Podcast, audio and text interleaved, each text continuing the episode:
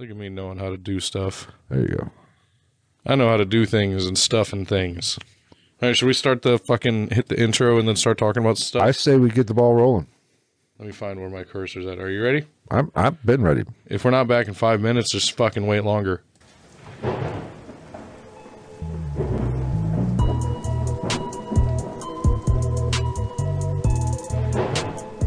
What is up, everybody? Welcome to another episode of GITN Podcast. It's a Rebranded. it's a Thanksgiving episode. We're coming to you live on YouTube. Thanks for giving me that big old long schlong.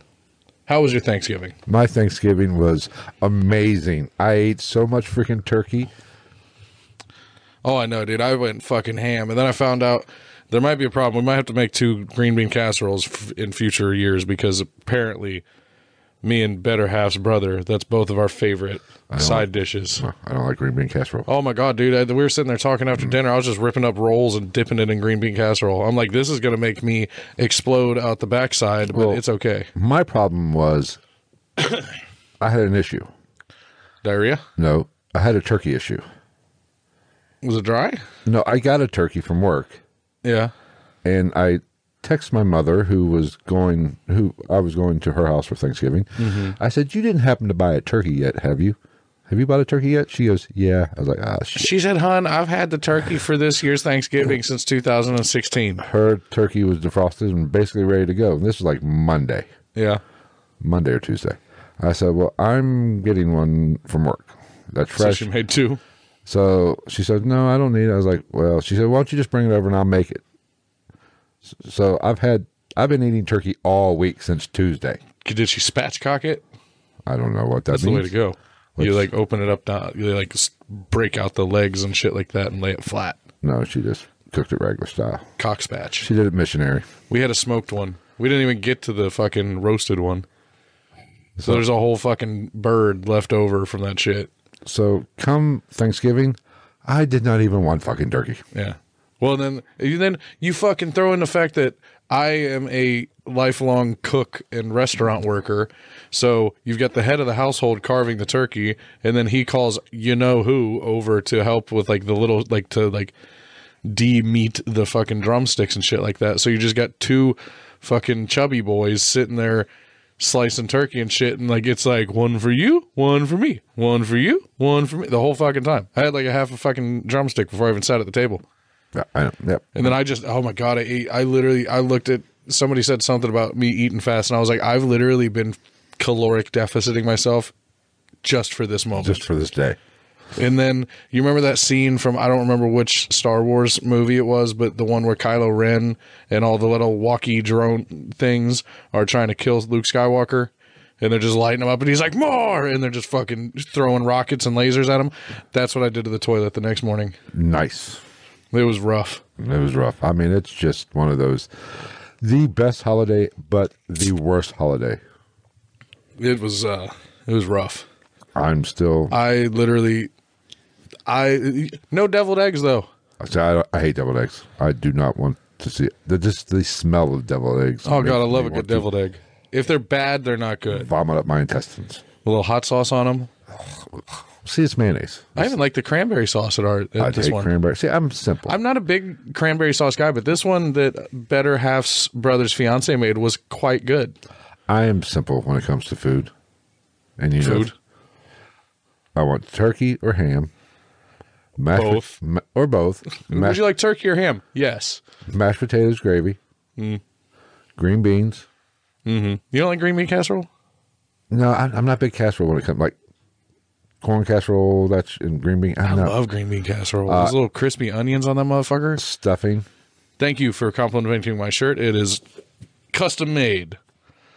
I wanted to say it's Barbie bitch, but it was for a child's birthday party, so I figured that would be inappropriate. True, and stuffing. That's that's it. I don't want any of the other shit. I just don't like. I'm, No corn. see, I'm I'm getting to the age where I do not see the point of eating corn.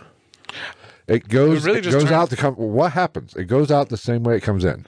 It I mean, looks really, the same. It turned like corn. When you eat corn, it basically like your butthole turns into like one of those old Looney Tunes characters, you know, and they're like a fucking watermelon, and they're like it at their enemy in the cartoon. That's basically what your butthole does with corn. Well, but with corn, it comes out looking the exact same. I know I chewed the shit. It's just like gum. What does it just reform itself in your stomach and then comes out? Have you ever swallowed gum and then seen it in your stool later? No, I don't. No, It's a weird situation. I don't think I've ever swallowed gum. Looks like you ate a tooth. huh? I've never done that. Oh, Phil might have had another stroke.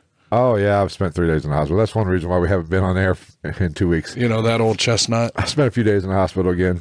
Well, while we're on the subject, uh, not to be insensitive or anything, but I find out he texts me.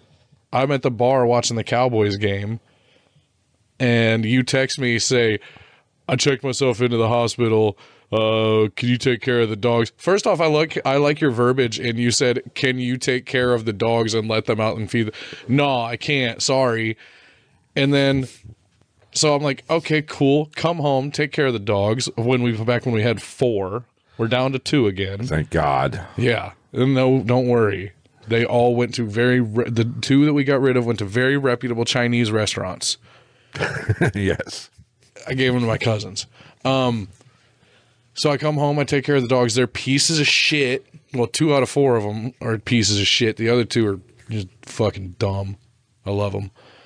And then go to drop you some shit off the next day, and lo and behold, oh, I wonder what caused the tingly arm and the high blood pressure. This motherfucker didn't have his goddamn blood pressure medication for how long? A week, week and a half, something like that. Oh, this is a fucking this is a reverse fishtail. something like that. I've heard two weeks. I've Two- heard I a don't week. I've heard a week and a half. No matter what, too long. What are you doing over there? I don't trust you. I don't know. So She's like a werewolf with palsy. you know, life got in the way. I, f- I forgot to refill it. You, you, life got in the way of me living. I The fuck? I was still taking the aspirins I have to take, the baby aspirins I have to take every day. I don't think that they achieve the same thing in the same Ah, way. fuck it. You gotta die of something. What else? Anything else happened? Joe Burrow died Obviously, he's jacking off a little too much, hurt his wrist. in the eyes of all the fans. The Bengals are dead. Speaking of football and Thanksgiving, I've come to a conclusion. What? Dolly Parton is immortal. She has taken all the heads, and there could be only one. Honestly, I thought she was older than she is. She's only she's seventy seven. Exactly. She's 77. And I'd still break her off a piece. I know. I said something about her plastic surgery, and they somebody at Thanksgiving was like, "It looks pretty good." I was like, "I'm not saying it looks bad. It's just very obviously plastic surgery." Oh, but for 77, especially from a dis, uh, like a, a far out camera shot, I'm like, I'd tap the shit out of that. she's got that thing going on. But 77 years old, and I mean, plastic surgery, hair dye, and, or probably a wig by now, Yeah. and makeup, Jesus Christ. I don't know. Like, there's just something about that level of plastic surgery. Like Kim K is getting there too, where it's like your face starts to look like you're a character from like Ducktales or something like that. That just like 2D. It's like you have the beak and everything like that, but you can't see the depth of it. I mean, but I will say, at least her plastic surgeon is worth the money. How bad do you think Jack Harlow felt after he saw her halftime show set up? They fucked him in the ass. hard. Yeah, he his his looked like an eight year old like was the set director for Frozen on Ice. It looked like a mob hit. Just put plastic down. It looked like homeless people ice fishing.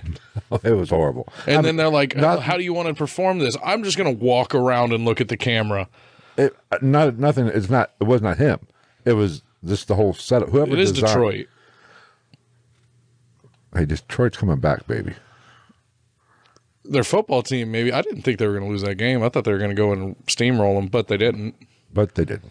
What else? Cow- Cowboys kicked the shit out of the, the Commanders.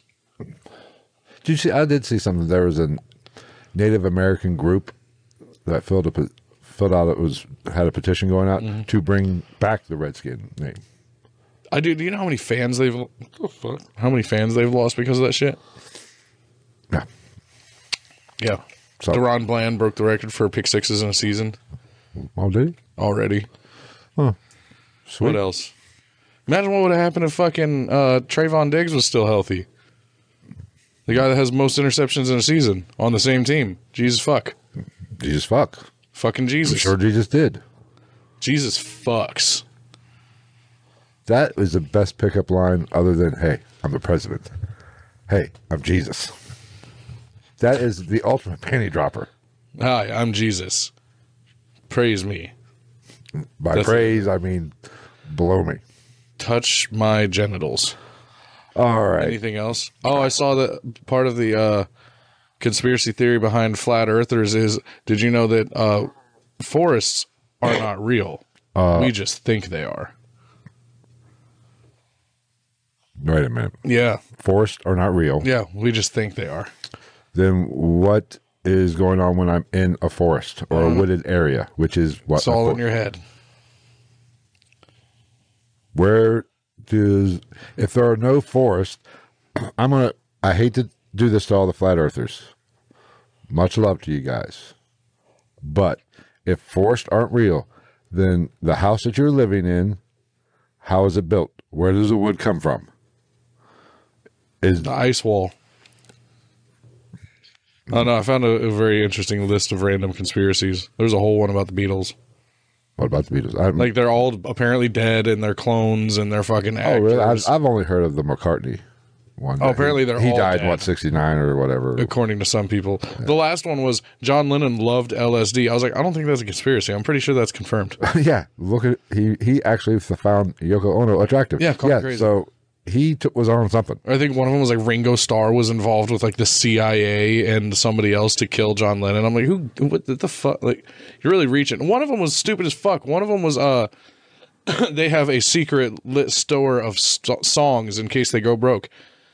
Pretty sure every recording artist probably has that. Oh, I'm sure there's because what is there? There's a multiple albums out or in reserve for Prince.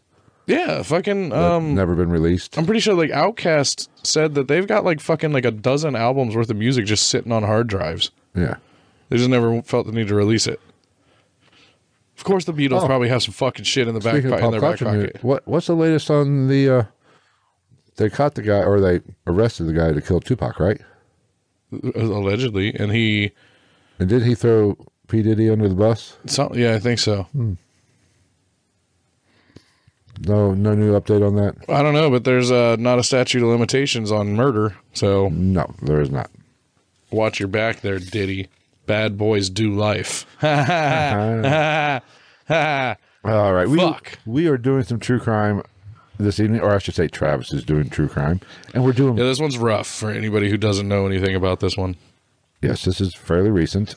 I'm aware of this. one. Hometown hero. Hey, what do you expect out of me? Fuck, you know what? I, I meant to. I might just play it on my phone. What? I wanted to fucking queue up the uh, the interview by the guy that helped the young girls in this uh, story. Mm-hmm. Did you ever hear see that interview? I don't think so. Oh my god! I'm I, I'll, at the end. I'll probably just play it on my phone and hold it up to the microphone because it's one of the best interviews I've ever heard. We can do that, right? Yeah, As long as we're talking about it. yeah, It's from a news station on YouTube. It's on YouTube. yeah. We're allowed to do it. Fuck you guys. What are they gonna do?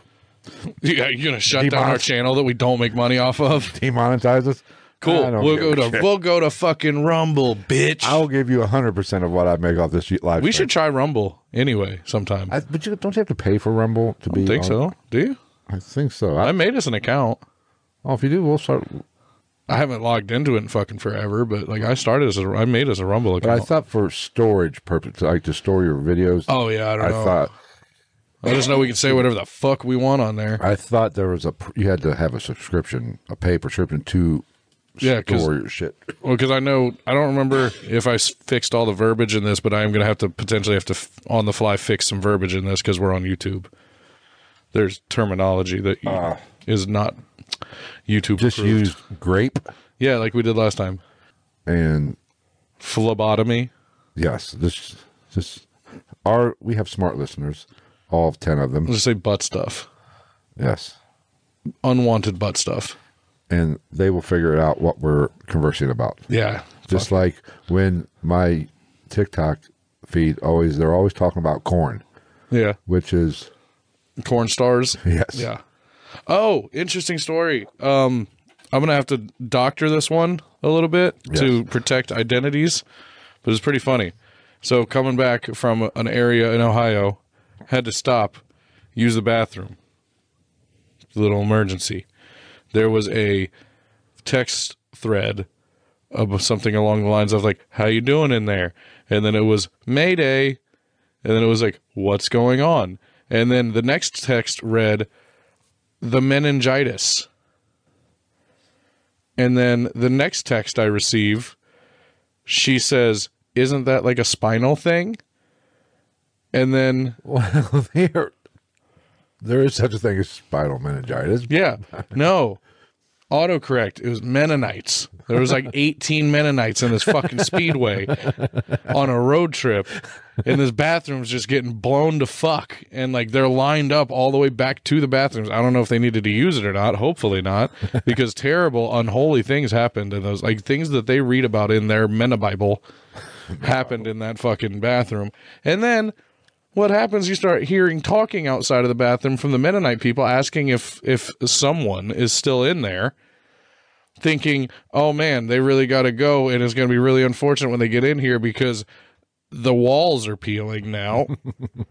but no, pretty sure it was because the guy that was delivering stuff to said speedway started stacking shit in front of the fucking bathroom doors. Yeah. Oh shit! So these holly jolly fucking horse riding Mennonite fucks had to move these boxes for an escape from the shit house, the spaghetti factory, if you will.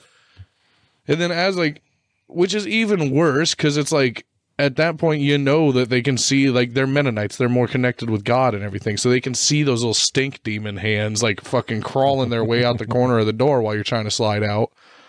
And then you just got to make a fucking mad dash to the car and just hope that they don't put a hex on you because whatever Mennonite people do, I don't know. I don't know. I'm sure they have some sort of. All in all the movies, they seem to be cults at the end of it somehow. Well, aren't all religions cults? Yahtzee. Oh, So yeah, that happened. well, pleasant. Yeah, I'm trying to think of anything else hilarious happened. Probably. My life is just a fu- I said it the other like a couple weeks ago. My wife, my life is just a living, breathing Wes Anderson film. So Oh, well, one more pop, pop culture. uh, pop culture. Somebody uh, died. No, I'm Didn't so- somebody die? Oh, I'm sure somebody died, but R.I.P. Whoever the fuck you are. apparently close to me almost. Again.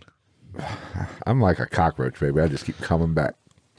Um, uh, Matt Rife.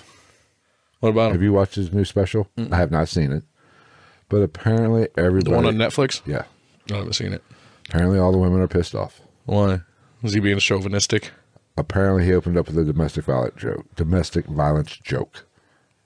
I'll have to watch it because depending on the, how off color it is, I'll give it to him. But like, I see. I don't know shit about Matt Rife. I, I didn't know, dude. Literally, before I knew Matt Rife was a comedian, I knew Matt Rife from Overnight, Overnight. the YouTube channel Oh, that I watch.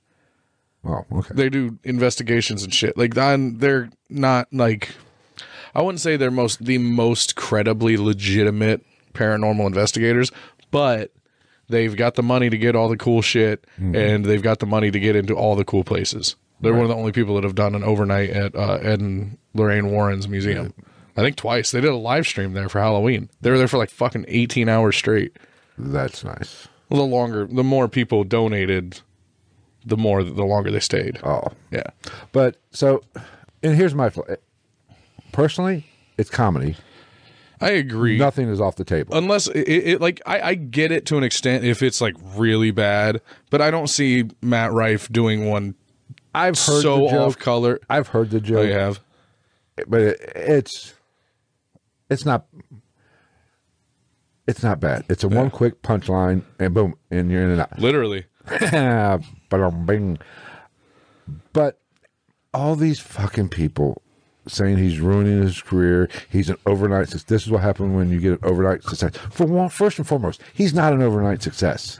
Like He's had a semi quick come up for how no, for his age, a, but like he's had a ten year run. yeah. He was in the clubs for 10 years, like all great comedians. They all have a 10 year fucking period where they're. open. Yeah, the only difference is your the time period from whence from whence people actually start to know who you are to when you're actually famous. it seems like. His was kind of quick, Right.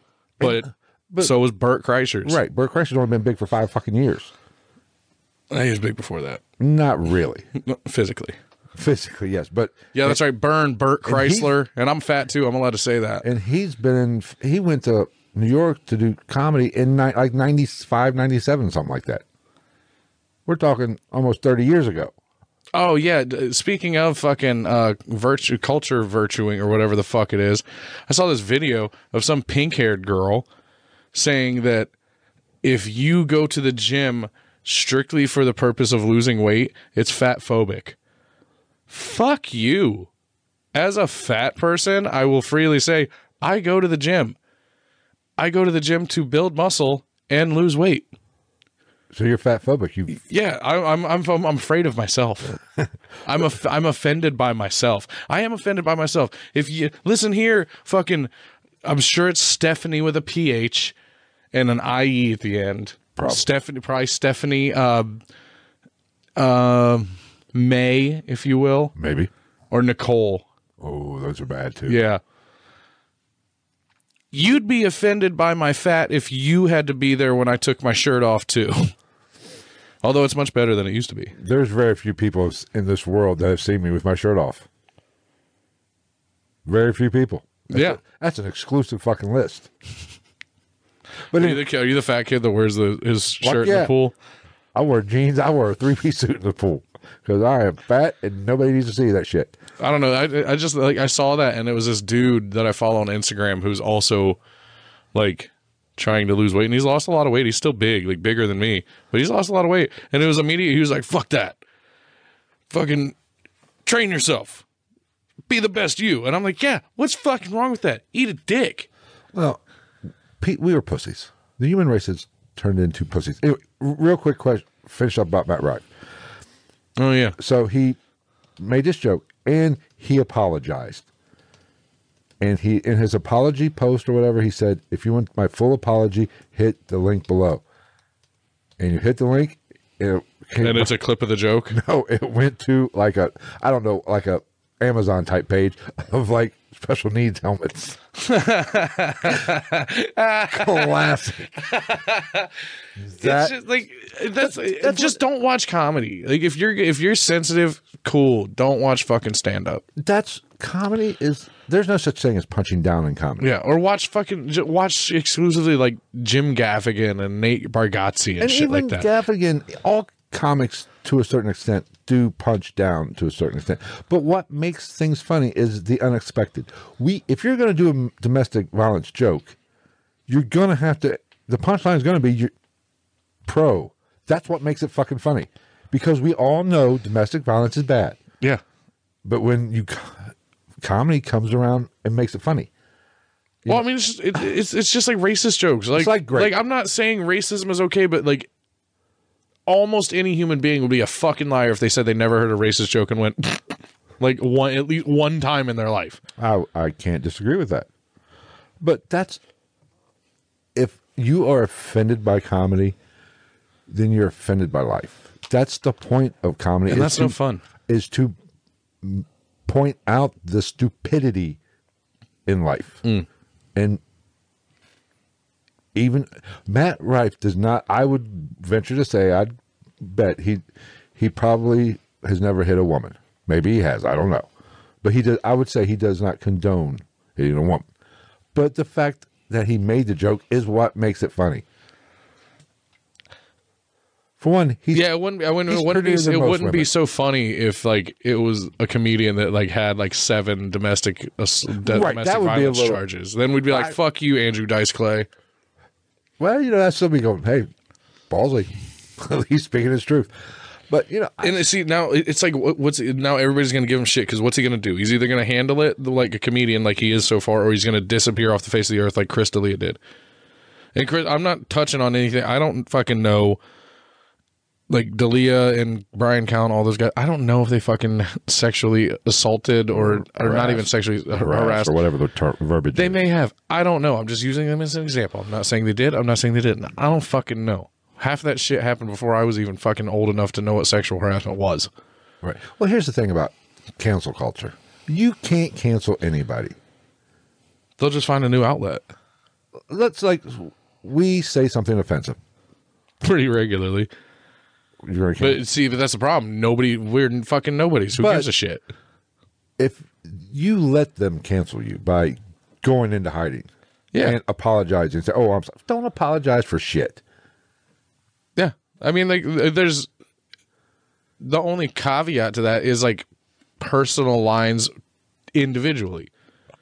a perfect example of that is uh fuck, what's his name from oh goddamn how can I Rogan's buddy Which one? the one who moved to New Jersey oh, fuck The One that moved to New Jersey. yeah the big one Joey Diaz. Joey Diaz Jesus Christ how did I blank out maybe I did have another stroke maybe I Probably. lied they tried to cancel him and he said fuck you cocksuckers Yeah. know, I fuck mean, you. yeah. The only the only line within that, like I said, is like personal lines. It's just like a lot of people talk about like the F word. fuck No. The derogatory one for homosexual people. Bagger What? bag it This rhymes with that, yes. rhymes with bag it like people are like da da da da. I'm like, doesn't really apply to me because it's never really been a part of my vocabulary anyway. right yeah There's better insults for people. here's I've always come to the words we give way too much power to words I agree, but like, just fucking But that's my whole thing. Is like somebody be like, I like that you don't say that because it's offensive. I'm like, I wouldn't even necessarily say that it's because it's a, an offensive word. It's just never really been in my vocabulary. I don't care to say it. It doesn't fucking like. Oh, I got. I want to talk about one more thing before we uh, get started. So after We got 30 minutes of bullshit at the beginning of this episode. before you, But no, like that's just that's just like people are like, oh well, da da da. I'm like, you can defend it one way or the other. I just don't. I've never really said it, so I don't fucking care your opinion one way or the other. Like, I'm not the problem. that's like somebody called me fat. I'm like, no shit, thank you. Like, oh, oh no! Like, uh, don't give a Okay, fuck. I'm yeah, I'm fat. Um, there's fatter and there's people not as fat. Yeah, I'm a happy medium. yeah. You need to get in shape. Round is a shape. thank you very much. Yeah. Oh, you you fat fuck. Yeah. Well, why don't you ask your mom how this fat fucks? Yeah. Get out of my face, fucking. I like that. Have you seen that TikTok where it goes, "Your dick's the size of a"? It's got a husband, a wife, and a little kid, and somebody yells off camera, "Your dick's the size of." Of a tic tac, and the little kid goes, "That's why your mom's breath smells so good." Yeah. I laugh Yeah. every time I see that. Yeah. I've seen it million times. I laugh every time, Boom. and the dad just spits out of his drink. Anyway, oh, That will be my my kid one day let's one last thing. You're are you proud of me from a few weeks ago? because you lived. No, from before that, the Friday before that, at the bar. I handled myself very well at the bar. Oh, I was ready to beat the fuck out of that guy before you probably would have. A mother, we gotta talk about this because the more I think about how much of a punk ass bitch was this motherfucker. Apparently, we were at the bar, me, Travis, and some friends. I almost I want I like I got fired up twice that night. I we were, I was out smoking. We were out smoking, I believe. Yeah. We walked back in. Apparently, I bumped into a dude. Apparently, I didn't. Honestly, I didn't. Yeah. And I hear somebody chirping. And he saw an oppor- and this person saw an opportunity to not be the little bitch that he is whenever his wife's telling him how to live his life all the time. and I turn around and he's bitching and yelling. You want me to apologize? So, a, I didn't give a fuck. Yeah. I said, "Sorry, dude. Didn't even know I did. I apologize." And he kept running his kept fucking running his mouth. dick sucker. Oh, and then he kept running, kept running. I was like, "Dude, I said I'm sorry. What else do you want?" I'm, I'm sorry, dude. Because frankly, I wasn't in the mood to fight, Yeah. and I'm not going to fight there. Especially not over that dumb shit. I'm not going to fight in that bar no matter what, unless you take a swing at, Yeah. Yeah, I mean there's there's a difference. you know. But I'm not going to fight there.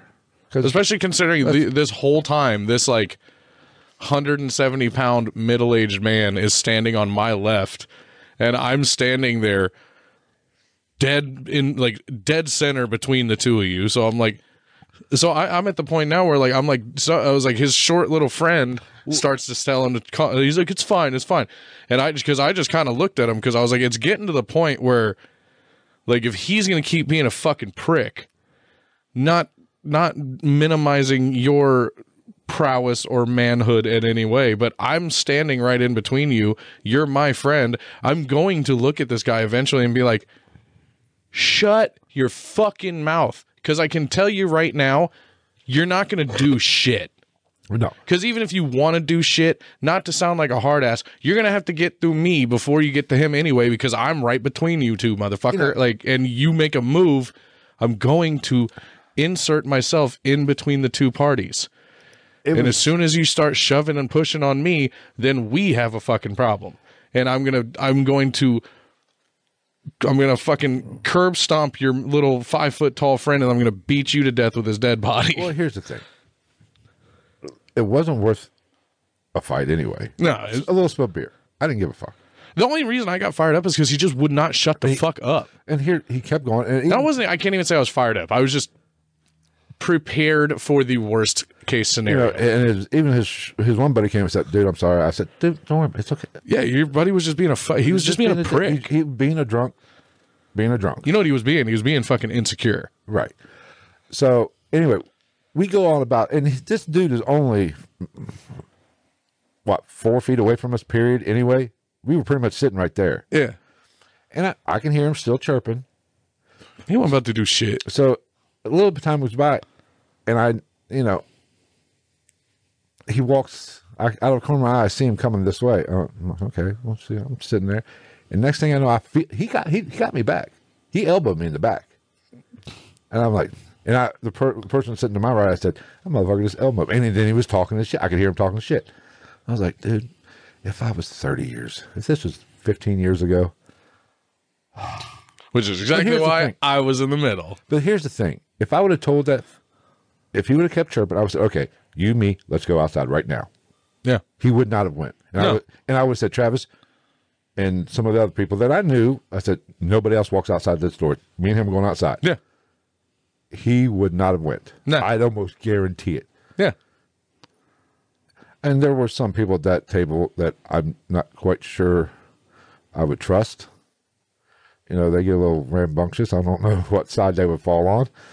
I think you know who I'm talking about. I I I could handle it. But you know, but Now, if I if it, if I remember everybody at that table, there's probably only one that might Right. be an issue, and I don't think it'd be an issue once I told him to sit down and shut the fuck up. But here's the thing: if I, like I just said, if I would have told that, so let's you and me go outside right now, just you and me, not your boys, not my boys, just you. Oh, he would have started chirping that shit like, "Oh, let's do it right here, man." Exactly. With all your fucking friends around, pussy. he didn't want to go. He didn't want to go down that one-on-one path. Yeah, no. But I was proud of myself. I don't do that very often. See, I don't even like. I'm getting He was so like it was so close to me just turning and looking at him and being like, "Dude, shut the fuck up," which would have made things real interesting.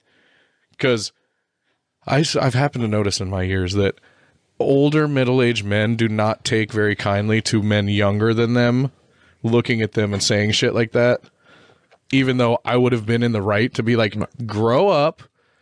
Shut the fuck up you've been apologized to just because you've had a couple Michelob ultras and you want to show out in front of your friends because your wife's probably not here No, she's probably his wife was there telling him to shut the fuck up. oh good Yeah, yeah. oh so he just had a little bit of liquid courage in Oh, yeah. he wanted to fucking show out for his friends Yeah.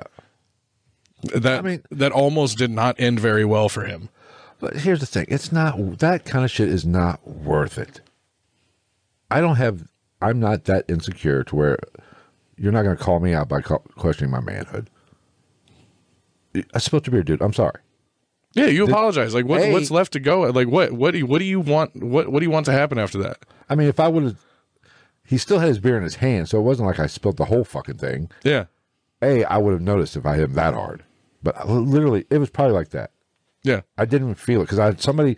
It was a tight little window we were trying to walk. yeah. through. Maybe don't stand in the fucking walkway of a of a bar. Yeah.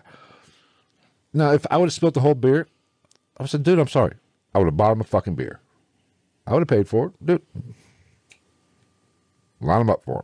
Yeah, But, dude, you got to drop on your hand. Quit being a bitch. yeah. Your wife's sitting right there. The only reason you're mad is because that's the wettest your hand's been in fucking fifteen years. No, but, you know, that's the thing about one reason thing I don't like about bars anymore. I don't shouldn't say that. Of course, I was probably just as much as bad when I was younger. But I don't know if it was 20 fucking years ago. I don't know. Every part of me, like it, when he just when you turned around and apologized, and he just wouldn't stop. every part of me want I was standing right next to him. Every part of me wanted to just look him dead in the eye, look down, and then slap the bottom of his hand that was holding his beer. Oh, I was, I was so close to doing it. Just just to fucking like what? What? Bow the fuck up. Like no, we're not playing this fucking game. If you want to keep being a dick, I'll give you a reason to be a fucking asshole. Now your whole beer is gone and it's on your face. Now you can be fucking mad. And now you got a problem with me, motherfucker. But It- that would have been immature, so I just sat there and was like, whatever. But you know, the fact I hope he felt I should when he elbowed me elbowed me in the back. I should turn around and said, "Are we good now?" I should have. Yeah. Are we good? I mean, yeah. I mean, what's the worst that's going to happen? He's going to start running his mouth, and then worst case scenario, one of his friends starts running their mouth, and then guess what? You got a three hundred pound Japanese Jimmy Superfly Snuka coming up over the other side of the bar. Just, oh, There's just so much more to life than just over that kind of bullshit. it's like I said, it's just the fact that he wouldn't stop. Like, dude, fucking move on. It's all right. It's okay. And he didn't really want what he he kept on jarring. What he was acting like he wanted, he didn't really want. Because he also stayed right where he was. Right. He didn't move forward at all.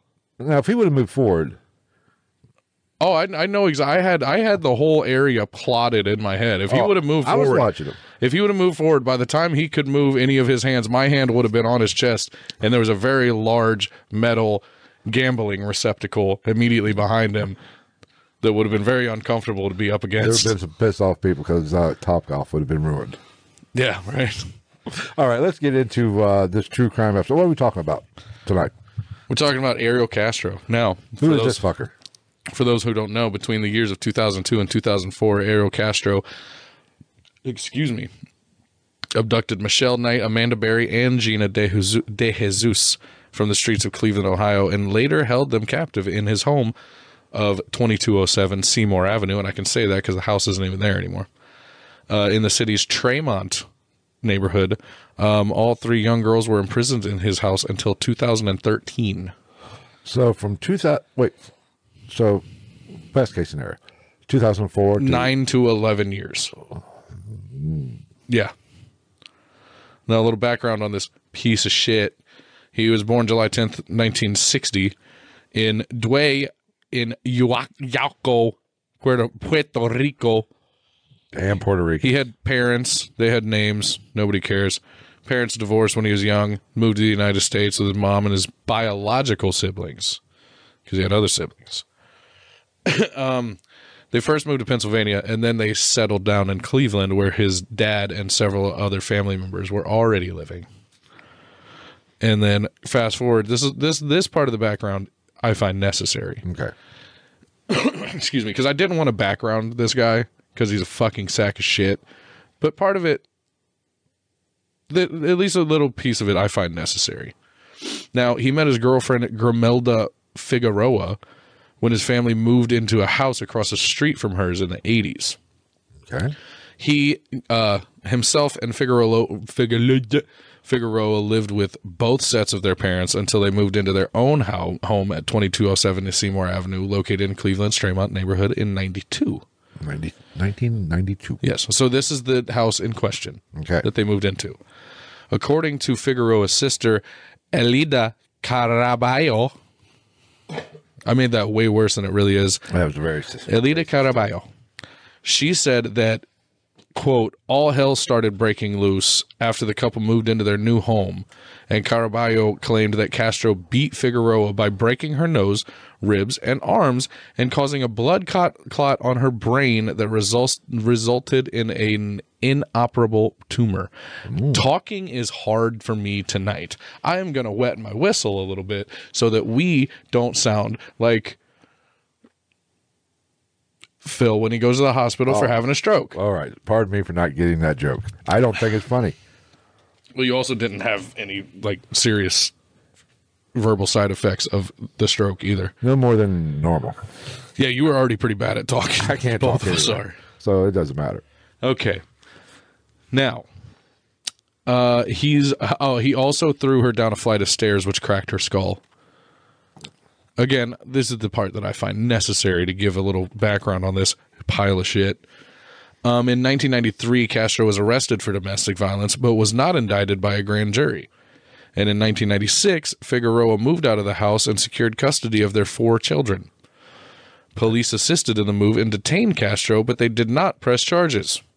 He continued to threaten and attack Figueroa after she left him, and Figueroa filed charges in 2005 in Cuyahoga County Domestic Relations Court, which accused Castro of inflicting multiple severe injuries on her and of, quote, frequently abducting their daughters.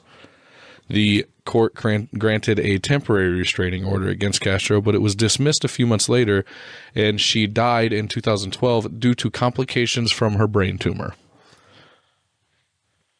Yeah. Now, did they? I'm assuming they did not go after him for involuntary manslaughter, because, No. which I would assume that is plausible since that's what caused his beatings and throwing her down the fucking. Yeah, you know, and abducting their kids, which Oh. I'm all for parents being able to get their kids, but when the court tells you you can't see your kids and you take them anyway, something bad's going to happen. I believe that should be classified as kidnapping. yeah, you, You would think. Mind blower. Oh, here's another really good fact about this man. Before his arrest at age 52, Castro worked as a bus driver for the Cleveland Metropolitan School District until he was fired in November of 2012 for, quote, bad judgment, including making an illegal U turn with infants and toddlers on his bus, using his bus to go grocery shopping, and leaving a child on the bus while he went to lunch for lunch at KFC. And also leaving the bus unattended while he took a nap at home. Well, wait a minute. Oh, that's bad, except for one. I've seen bus drivers once they get the um, kids off the bus Stopping in parking lots and smoking cigarettes and shit. and go like into like convenience type stores. I mean, yeah, that doesn't really grocery bother me so shopping. much. if you, as long as you ain't got no kid, now stopping at KFC with some With a kiddos- kid still in the car, making illegal U turns with kids still in the car. That's bad. The grocery shopping, whatever. I mean, if as long as he, and it, As long as he didn't have another school to go to or some other Right. kids to pick up, if, the then K- if he was getting KFC for everybody, I can almost. Fuck yeah, if he's getting that family meal, you know, Fuck yeah, get a bucket. ex- extra crispy mac on the side. You know what I'm saying? Some of those really shitty mashed potatoes and gravy that for some re- reason people love. I'm, I'm a Popeyes mashed potato guy. Right? Uh, I don't know. I'm a what it- Popeyes everything guy, I don't know what it is. I say I don't mind chicken at KFC, but there's something about but it's not as good as Popeyes. KFC's like 11 secret herbs and spices. Well- I'm like, are 10 of them salt and pepper? Here's the thing. I will say this: KFC chicken is always juicy. Every now and then, you, you can get some dry ass shit from See, I've never had that problem from Popeyes. Popeyes. I can. I've never had that. Maybe it's just a spicy thing. I get the spicy and that dries it out. I don't know. You got to get the half and half. That's the way to go. Then you get a little surprise every once in a while. How God, we are fat. We always turn this podcast to food. Well, we need a Church's around here. Fuck me up. All right, so let's jump ahead to. uh That's pretty much all the background I, I did on this guy. So- like, it, it was even more than I think he's fucking deserving of personally. Point is, he's He's lifelong- always been kind of a trash bag. lifelong douchebag. He's always been in Espanol un pequeño basura, a little bit of trash. A little bit of trash. That's right, motherfuckers. I'm almost it- bilingual. Would it? Would this be a racist term? I mean, I consider myself, or there's the term white trash. What if it's Brown they're- trash? Yeah, is that racist? I, Asking for a friend. I don't know. I mean, I guess we if we wanted to avoid any cancel culture or anything like it, we could just say trash. Right. Like my my my dad always said, sh- there uh, that he like people want to blame stuff on racism when in fact shit comes in every color. And if Trust you're me, shit, you're shit. It doesn't matter if you're black, white, yellow, brown, purple, green. Doesn't really matter. If you're a piece of shit, you're a piece of shit. I agree. He was a wise man. Mierda in Espanol. God, we are so bilingual here. Yeah. Ichi ni san. That's one, two, three in Japanese. That's pretty much all I know. and that and uh, Mitsubishi. And it's a me, Mario. It was actually, did you know that on Mario 64, he doesn't say it's a me, Mario? He says it's a me, Mario, which means Super Mario in Japanese. I was not aware of this. We we learned something here. We are an educational podcast. Try to be. So anyway, we're gonna jump ahead now. Uh, Michelle Knight, who was born April 23rd, 1981, she disappeared on August 33rd. I'm sorry, 33rd, 23rd, 2002, after leaving a cousin's house. Huh. That's my daughter's birthday. She disappeared on my daughter the day of my daughter's birth. Knocking on wood. I was in a hospital bed or in a hospital, my ex wife laying up giving birth on that day when she was being abducted. pooping out a baby. Yes. Um, she was 21 years old, and on the day of her disappearance, she was scheduled to appear in court for a child custody case involving her son Joey, who was in the custody of the state at the time. Oh. Uh, following her rescue, police n- acknowledged that limited resources had been spent on investigating her disappearance, in part because she was an adult. Authorities believed that she was an uh, a runaway voluntarily due to anger over losing cu- custody of her son. And according to Cleveland Deputy Police Chief Ed Tomba, she was quote the focus of very few tips. Some criticized her subsequent removal from the National Crime Information Center database 15 months after she disappeared, which made her largely unknown prior to her rescue. And the Cleveland Division of Police, or CDP, and the Federal Bureau of Investigations, or FBI, maintained that her inclusion or exclusion had no bearing on her rescue. I kind of disagree a little bit, but I'm just a fat guy with a podcast. Uh, well, You're gonna exclude somebody for one reason or the other just because she's an adult. This this harkens back to um, well, we who was it? Uh, um, fuck the the pig farmer Oh yeah, uh, where like it was a bunch of native girls right. and they just didn't. The cops just seemed to give less of a fuck. I don't. Robert Pickton. Yeah, I don't. Police are always going to put more emphasis on children. True, but like that doesn't like fit. Doesn't she's gone for 15 months and he- yeah, eat a dick. Pieces of shit. Do better. Like Joey Swoll says about all the people that make fun of people in gym videos. Do better. But here's the thing: they are. If a man goes missing, they're not going to give a fuck. I mean, let's be real. The sad part is if a man goes missing, oftentimes he went somewhere and he offed himself, That is true. Which is all a whole nother fucking can of worms. Right. Anyway, Amanda Berry, the one everybody knows. Amanda Marie Berry was born April 22nd of 1986. She disappeared on April 21st, 2003, the day of her 17th birthday. That is a shitty birthday. Yeah, happy birthday, Yank. Ooh. She was last heard from around 8 p.m. when she called her sister to tell her that she was getting a ride home from her job at Burger King at the corner of Lorain Avenue and West 110th Street.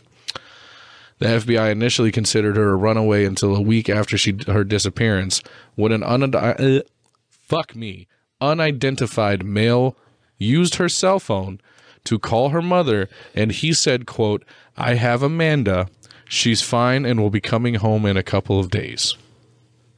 Now, How the fuck? Like, could you not triangulate cellular phone usage back then? I'm pretty sure they could. Mm, I would think so, since the FBI is already involved, right? At this point, You would hope. I would. Yeah. think so. Well, yes.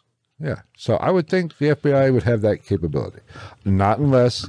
And I'm assuming Like this was 2003. That's not that terribly long ago, Castro made this call, right? Or is this as far as we know. not unless he was actually somewhat intelligent? I know. Well, I know for Maybe he dialed star six seven. maybe that is possible, but I I, don't know. That, I mean, that's I would nobody can get still, around that. I would still think even that they could call the uh, I was being cell phone facetious. provider. I know the cell phone pro- provider to. Uh, yeah, you can you not ping fucking? Of course, 2002 uh, GPS wasn't nearly what it was. Yeah, but like it, wa- it's not even GPS that they use now for the. I mean, it is, but like they use the cell phone ping, tower pings. Yeah, Like, you couldn't Well, triangulate that at least a little bit. I, maybe they just didn't have the resource. oh God, is your blood pressure going up? No, it's, my, my Apple Watch is telling me it's time to stand, you fat fuck. You've been sitting down for too long. Excellent. Um, now Berry was a fe- was featured in a 2004 segment of Fox's America's Most Wanted, which was also re-aired in 05 and 06 after that. which linked her to Gina De Jesus, who by that point had also gone missing in Cleveland. Now, Amanda Berry and Gina De Jesus were profiled on the Oprah Winfrey Show and the Montel Williams Show, where self proclaimed psychic, here we go, Sylvia Browne, she's dead. It's good. Um, told Berry's mother, she, uh, fuck that bitch. Told Berry's mother, Louwana Miller, in November 2004 that her daughter was dead and that she was, quote, in water. She got that one wrong. Um, this bitch got a lot of shit wrong. Like, I'm not trying to be speak ill of the dead, but fuck you. Well, here's the thing. She got she had a kind of a laundry list of fucked up things that she fucked up saying that were fucked up things to say that were wrong because she wasn't a real psychic. I'm from the school that there are people that probably can pick up on certain things like that. They would have been better off calling Miss Cleo's hotline. Dionne Warwick could have done a better job, is what you're telling me? Fucking Chip Coffey could have done a better job. But And I'm a fan of Chip Coffey personally. I can't speak to his I don't, I, I'm just not a fan of. I, I find him entertaining on television. I can't say whether or not he's legitimate. I don't fucking know. Well, every, Chip Coffey lost me when he was at, uh, what's the Randolph County uh, Asylum, a place where I investigated. There's video on our YouTube channel from it. And matter of fact, when we were there, Kindred Spirits was in town filming the next night. No. But I watched the episode and Chip Coffey came in. This is was a poor farm basically, and people who don't know what poor farms are, this was people who couldn't take care of themselves, couldn't afford to take care. of They went to these poor farm in the forties, you know, and the county took care of them. So there was a lot of rape. Oh, grape. There's a lot of graping going on, but there was a lot of bad things. Murders, people would be killed. And Chip Coffey had the audacity to say something to, I don't remember verbatim exactly what he said, but I'll paraphrase. Oh, there's a lot of pain. I, I sense people in a lot of pain here. No shit, Jack Wagon. You That's like going to a hospital and being like, I feel Take- like somebody might have died here once take your scarf and hang yourself. Jesus, He did wear a lot of scarves. I mean, Jesus Christ. I don't know if they were scarves or ascots. I don't know, but he wore a lot of them. I mean, you're going to have to give me a little bit more to th- if you're psychically have psychic powers. Yeah, that's like the psychic on fucking what was it, Family Guy, when they were like, "Oh, it's just like that amazing psychic I went to see." Did your grandfather's name start with A? No. B? No. C? No. D? No. E? All right. Anyway, Um. yeah. So now the, the this Sylvia Browne telling Amanda Berry's mom this just destroyed her and made her take down pictures and give away her computer. That's how seriously she took with this fucking pile of this this worm food pile of bones now said to her. Main reason I don't like her ass. Um, now, however, Miller continued to search for uh, her daughter before dying from heart failure in early March 2006. And later that year, on December 25th of 2006, her daughter actually gave birth to a daughter. And DNA evidence has confirmed that Castro was the father of this child. oh, Yeah. Now, Robert Wolford was a prison inmate who had lived in Tremont, and he claimed in July 2012 that he had information about the location of Berry's body. So he's a piece of shit, too. He led police to an empty lot in Cleveland's west side where they conducted a fruitless search because she wasn't fucking dead. And he was sentenced in January 2013 to four and a half years in prison for obstruction of justice, making a false report, and making a false alarm. Good. Fuck that dude, too. Hey, he was taking a stab at the dark in the dark. He was trying to get out of fucking jail early. He was just hoping that they found a fucking body there. yeah. Dickhead. Um, now we get to Georgina Lynn de Jesus, who was born on February 13th, 1990. Very, cl- all of them close to my age. Yes. She went missing April 20, April 2nd, apologies, 2004, at the age of 14. She was last seen at a payphone around 3 p.m. while on the way home from her middle school at West 105th Street and Lorain Avenue. At the time, she was friends with Castro's daughter, Arlene. And shortly before Gina disappeared, she and Arlene had called Arlene's mother, Grimilda Figueroa, for permission to have a sleepover at De Jesus' house, but Figueroa replied that they could not, and the two girls parted ways. Um, should we take this time to inform our public what a payphone is? Right. I'm at a payphone. You used to actually have to find a phone and pay a quarter to talk Yeah. to somebody. I remember having to actually make a collect call from a payphone at one point in my life. Jesus, you were old. Yeah. Now, could you imagine that? Like, that's crazy. If the mom would have said yeah, that she probably never would, or at least at this point in time, probably wouldn't have got abducted. It's the little choice. It's it's. I've said this before. Every choice we make in life has repercussions that we know nothing about. Like and share the video. Yeah, it's crazy. Like You to think about all these little things that have happened and all these stories that like one one change in of mind or change of heart could have literally completely changed the trajectory of somebody's life Right. or kept somebody alive period. Set you on a new path, or The whole like you this. see something say something situation. Right. Yeah. It, every choice we make is people affects our lives multiple and multiple lives around us. You know. Yeah. We don't know it. We don't see it. But that's it's like every pebble that's thrown in a, body of water, the ripples go out. Oh yeah, do you We know? don't- you know how many times I've crop dusted people in grocery stores and shit? And somebody could have had a heart attack. And you Dude, like literally, I there's been multiple times where like I won't even say anything to better half. We'll be somewhere together, and like she'll turn around and I'll be like, she'll be like, "What?" a Da, da, da. I'll be like, "No, we gotta go. We gotta get out of the. We gotta get out of this aisle." Right now. Dude, it happened at Kroger like a month ago. And this lady came out of this aisle looking mad. I looked at I looked at better half. I was like, I just farted and it's bad. We got to get out of this aisle. And as soon as we were turning out of the aisle, we saw this like middle aged woman turning down the other end, and we were like, go go go go go go go. And like she just happened to sneak a look, and this lady did not look happy when she came out the other end of the aisle. Can't you blame her? It was one of those random aisles, so I bet you her ass went down there to fart too. That had nothing nobody likes. You lying bitch. Anyway, excuse me.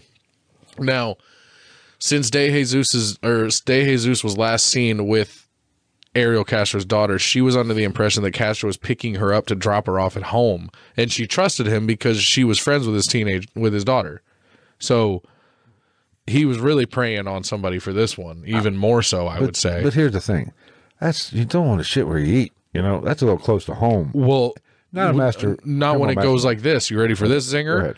No one witnessed the abduction, and an Amber Alert was not issued. No Amber Alert. Fourteen-year-old girl goes missing. Huh? Uh, her father said in 2006, "quote The Amber Alert should work on any missing child, whether it's an an abduction or a runaway. A child needs to be found. We need to change this law." And I agree. I think that Amber Alerts, or at least there should be something similar for runaways as well. I I can't argue that. I think you're right. because I know the Amber Alert thing, especially with cell phones, where it's mandatory and you can't stop it from coming through, has helped find kids before. I will say though, I agree with you, but I do bitch because it scares the fuck out of me. Oh yeah, or like when you're those fucking Amish people that got kicked out of the church because their cell phones started going off because of that emergency system test. Ain't that a bitch? Hilarious, fucking hilarious. Now, a year after her d- disappearance, the FBI released a composite sketch and description of a male sus- sus- sus- sus- suspect described as, quote, Latino, 25 to 35 years of age, 5 feet 10 inches, 165 to 185 pounds, with green eyes, a goatee, and possibly a pencil thin beard. So, a mid 90s drama series Puerto Rican Telemundo. cocaine dealer, basically. And according to court records, Castro was five feet seven inches, 179 pounds, with brown eyes and a goatee. So not far off. There was a picture. It was kind of creepy, so I took it out. Okay. Now she was fe- she was also featured in the America's Most Wanted segment, which linked her to Amanda Berry, and these the disappearances received regular media attention in two- into 2012, while the families held public vigils. So that, that was normal. Mm-hmm. Castro attended at least two of these vigils, and reportedly participated in a search party and tried to get close to the De Jesus family. His son Anthony was a journalism student in 2004, and he interviewed da- interviewed Interviewed. interviewed Jesus Christ, he I'm the one that had stroke. Fuck off. He interviewed De Jesus' mother for an article about the disappearance in the Plain Press newspaper. Police kept the investigation open and offered a $25,000 reward for information. So this motherfucker is literally going to these vigils that their parents are holding. He's he's regularly interacting with the families of these girls. Which, if you watch all these crime shows, is It's the com- perfect crime. It's but it's common. Most offenders do inject themselves into the investigation or into Or or a perfect example is also like you know, not to get even darker, but you get into all these sexual assault cases with young kids and uh mild molestation, if you will. Sorry, YouTube. Everybody's worried about the strangers, motherfucker. It's the weird fucking uncle that comes around every couple months. Like it, it, it's quite often the person that you think it's not. right. Yeah. As like that was what Rude Jude used to say that shit all the time on the All Out show. Eminem's on Ra- Eminem's radio station. Shout out Rude Jude. I need to hit him up and be like, "Hey, let's have a talk. Let's talk about stuff on my podcast." I love Rude Jude. You want to get offended? That's the guy, Well, we don't need any help offending. dude. No, he's rough. He's hilarious though. But yeah, like this guy's going to these vigils that their families are holding. Like at one point, he fucking brought home a flyer that Ama- I believe Amanda's Berry's mom handed him herself, and straight was like, "Your mom gave me this today." Yeah, What a he cock. would he would make them sit on the couch and watch the pe- their families talk about them on news reports with him. This guy was a steaming pile of shit. I mean, he. I remember this when it happened, and I remember even seeing a picture of the house. Mm-hmm. You know, when, you would think he wasn't there twenty four seven. This house. Well, was- he had a, he had were a, close together though, right? Just Yeah. like these. Were, you think somebody could would hear would have heard something? We'll get into that. okay. That's the next section. I mean, because he obviously didn't keep him locked in a cellar basement, you know, far underground. They they had room of the house at, to a certain extent. Yeah. All right. So we get to onto the captivity. Okay. Upon being uh, nid capped. Sorry, Japan, you're having a tsunami tonight. There goes the moon. Speaking of, I found a uh, Here, I'll hold the moon. I found a almost thousand square foot house that you can buy in Japan for seven thousand dollars US. You know what prefect it's in? What? Fukushima. Well, isn't Fukushima okay now? Uh, well, considering that mo- that China is n- no longer purchasing Japanese seafood because they fear that it is radioactive. I don't know. Huh. Guess who is buying the shit out of it? Ooh. The USNA. Sweet. Way to be FDA. That's why I don't eat uh, sushi. Uh, sushi fish, hi hi. I like my shit cooked. You not you got you can't put your shitty sushi next to my shitty wok. You want shitty chicken? That's a South Park reference for anybody who doesn't know. So, upon being nid capped, Castro took Michelle Knight to the upper floor of his house, tied her hands and feet together, and pulled her up using her hands, feet, and neck. He left her there for three days without food. Prosecutors at Castro's sentencing wrote that diaries kept in by his victims speak of forced sexual conduct, being locked in a dark room, anticipating the next session of abuse, dreams of someday escaping and being reunited with family, being chained to a wall, being held like a prisoner of war, missing the lives they once enjoyed, emotional abuse, Castro's threats to kill them, being treated like an animal, continuous abuse, and desiring freedom. These were just things that they wrote about in their diaries. Uh, the women were kept in locked bedrooms where they were forced to use plastic toilets that were, quote, emptied infrequently. They were fed one meal a day and allowed to shower twice a week at most. Ooh. Yeah. Now, uh, Knight told police that Castro had impregnated her at least five times and had in- induced miscarriages each time through beatings, hitting her with dumbbells, punching her, and slamming her against walls. He also starved her to help that process. Uh, Knight's grandmother told reporters that she would require facial reconstruction surgery due to the beatings she endured and had lost hearing in one ear. Damn. Yeah. At one point, Knight had a pet dog while in capi- captivity, but Castro killed it by snapping it, snapping its neck after it bit him, trying to protect her. Okay, now we have I have a problem. It was trying to protect her from him. He killed a fucking dog. Yeah.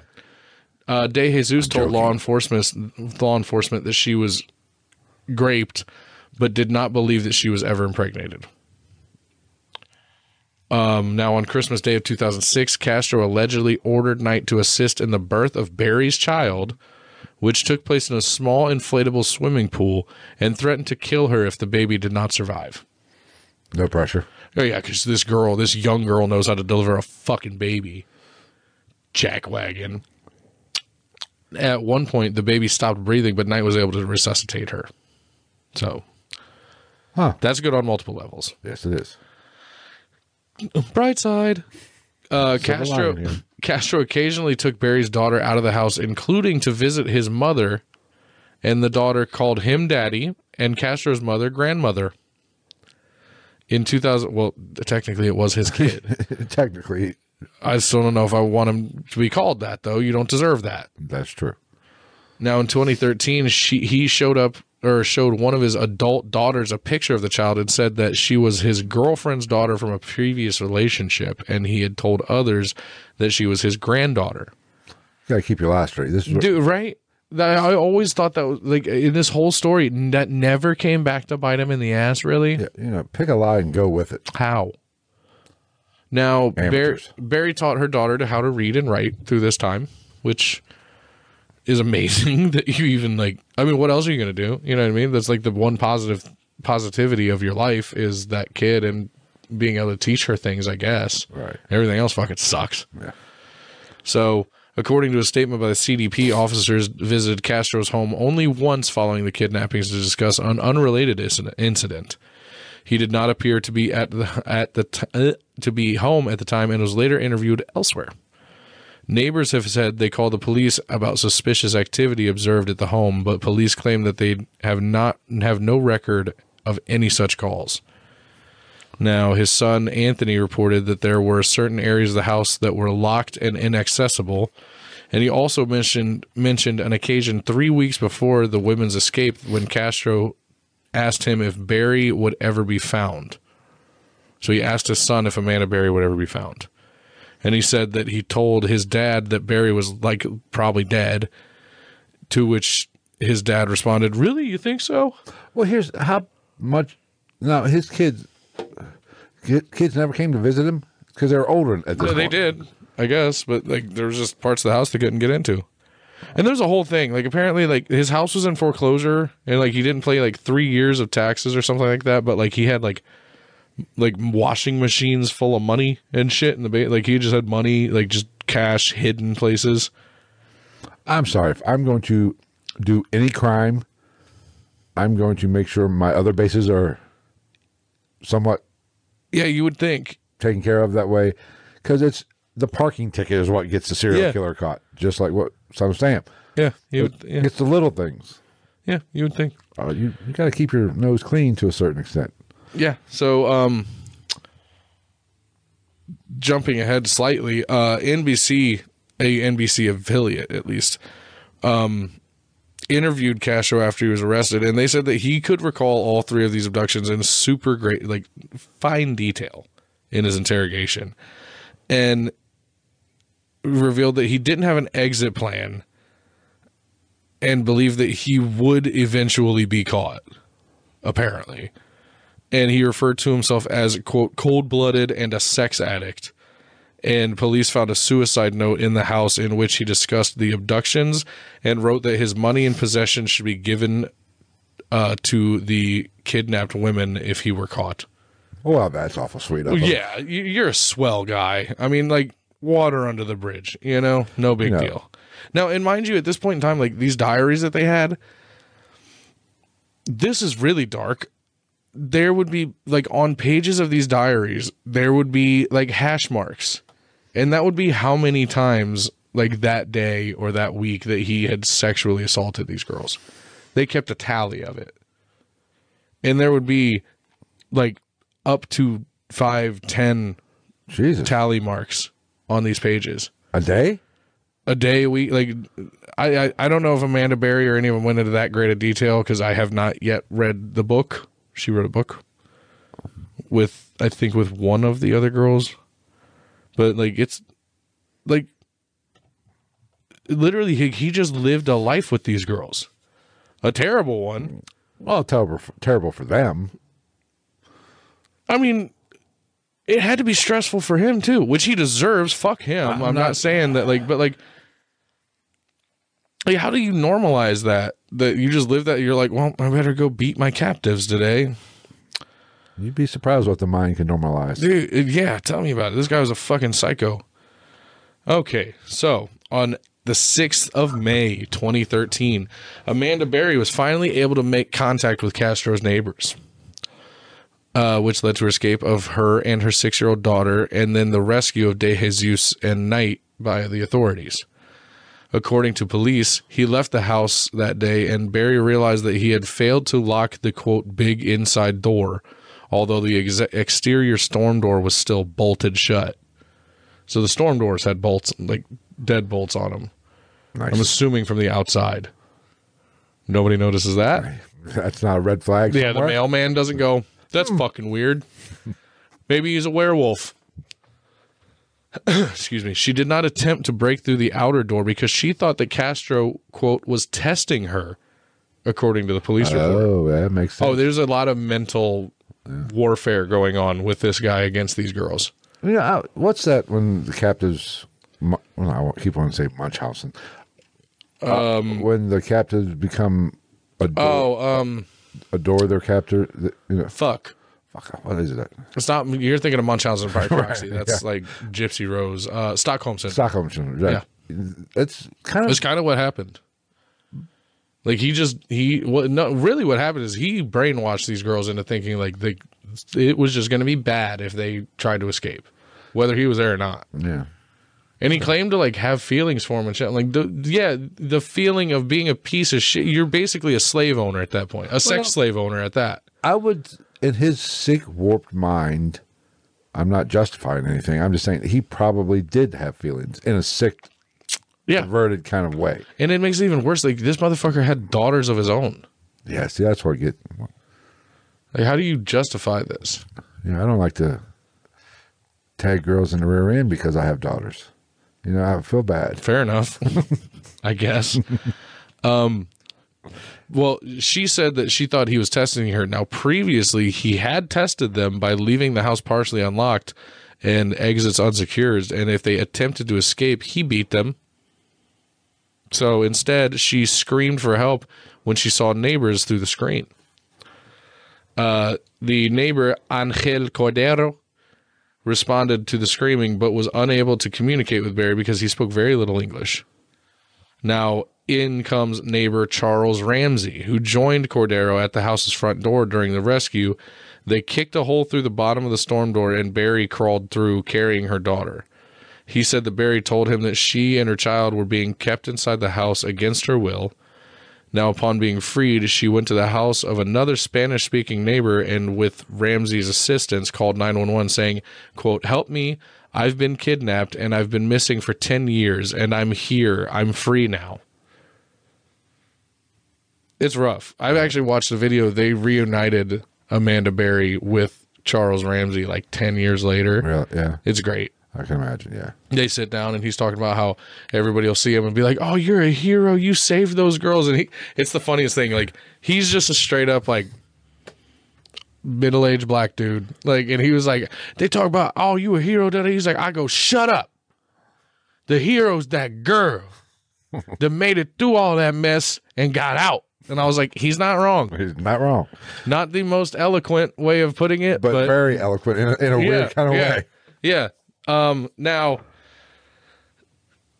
which is that's uh,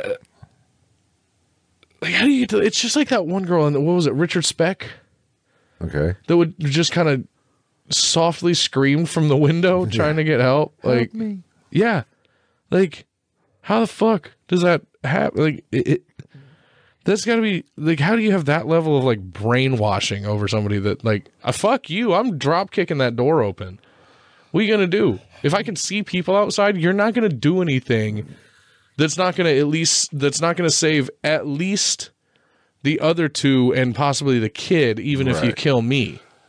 Because at that point, at that point, and I don't want to pass. I'm not passing judgment or trying to say how something should be handled because I've never been in this situation. I hope that nobody ever is ever. But like at that point, in my your own mind, you would have to think that your mind, your life is worth so little to that person already. Right. Why not throw it all out there to try to save yourself and everybody else? Yeah. I mean, it's we. It's hard. Also, to, why didn't you just stab this motherfucker in the neck? Well, here's the thing. We'd like to be able to say in a certain situation we would react a certain way. Yeah. Ninety percent of it, and ninety percent of us, it's all bullshit because we don't know because we've never been in that situation. Yeah. Are those headphones hooked up? Uh, probably. Why? Are they saying our audio's fucked up? No. Oh. Go ahead. Can you hear me? No, it's not. Okay. I actually I could probably hit one button, and, but it'd probably actually fuck up the audio in. Because I'm definitely gonna fucking play this Charles Ramsey shit, and I'm just gonna hold it up to the microphone. It's the best interview ever. Go on. But well, but nobody knows how they would truly react in that Right. I, any drama- traumatic situation. like I can't imagine that level of fear being Right. instilled in me. You know, Granted, I'm not a fucking 17 year old, 150 pound girl. I'm a six foot tall, 300 pound, 30 something year old man. So, like, you know what I mean? Like, I'm like, motherfucker, this motherfucker was like five foot seven and 160 pounds. Lock me up, bitch. See what the fuck happens. We're going down There's going to be some sexual assault going on, but it ain't going to be on me. and I know people will be like, that's terrible. Fuck that. You kidnap me and try to keep me fucking uh, hostage for 10 years. I'm flipping. I'm the oh how the turntables have turned. I'm Michael Scott and the shit out of you. You know, I, I don't, you know, it's hard. We, you can never, yes, I could say that too, but you don't know until you actually are in that situation. Yeah, especially when this is 10 years down the line. Right. Yeah. You've been dealing with it for so long. Now I am going to play this. You're going to find this hilarious. This is one of the best interviews I've ever heard in my life. Okay. I will tell you, we'll put both microphones up too. So they can, Let me rewind this. Now, like I said, I, I wanted to have this queued up, but I didn't have time. This is fucking Charles Ramsey telling the story of how he helped rescue Amanda Berry, and it's not only heroic, it is as bad as it sounds hilarious. Hey, Charles, Charles, let me talk to you. I'm talking with Charles Ramsey. He's a neighbor. Uh, t- walk me through again what happened this afternoon. You, were, you, you heard screaming. heard screaming. I'm eating my McDonald's. I uh, come outside. I see this girl going nuts, trying to get out of her house. So I go on the porch. I go on the porch, and she says, "Help me get out. I've been, I'm, I've been in here a long time." So you know, I figured it's a, a domestic violence dispute. So I open the door, and we can't get in that way because how the door is, it's so much that a body can't fit through, only your hand. So we kick kick the bottom, and she comes out with the little girl, and she says, "Call 911." My name was Amanda Berry. Now, did you know who that was when you when she said that? When she told me, it didn't register until I got the call in 911, and I'm like, "I'm calling the 911 for Amanda Berry. I thought this girl was dead." You know what I mean? And and she got on the phone and she said, "Yes, this is me." And the detective, uh, Cook, Cook, right here, Detective Gregory Cook says, "Charles, do you know who you rescued?" I said, "I said Now, and, and when did you see when did you see Gina? about about about five." Good. So about five minutes after the police got here. See, the girl Amanda told the police, I ain't just the only ones. It's some more girls up in that house. So they went up there, you know, 30, 40 deep, and when they came out was just astonishing because I thought they were to come up with nothing. I figured, I mean, whoever she was, and like I said, my neighbor, uh, you, you got you got some big testicles to pull this off, bro. Because we see this dude every day. I mean, every day. How long have you lived here? I've been here a year. You see where I'm coming from? I barbecue with, with this dude. We eat ribs and, and whatnot and listen to salsa music. You see where I'm coming from?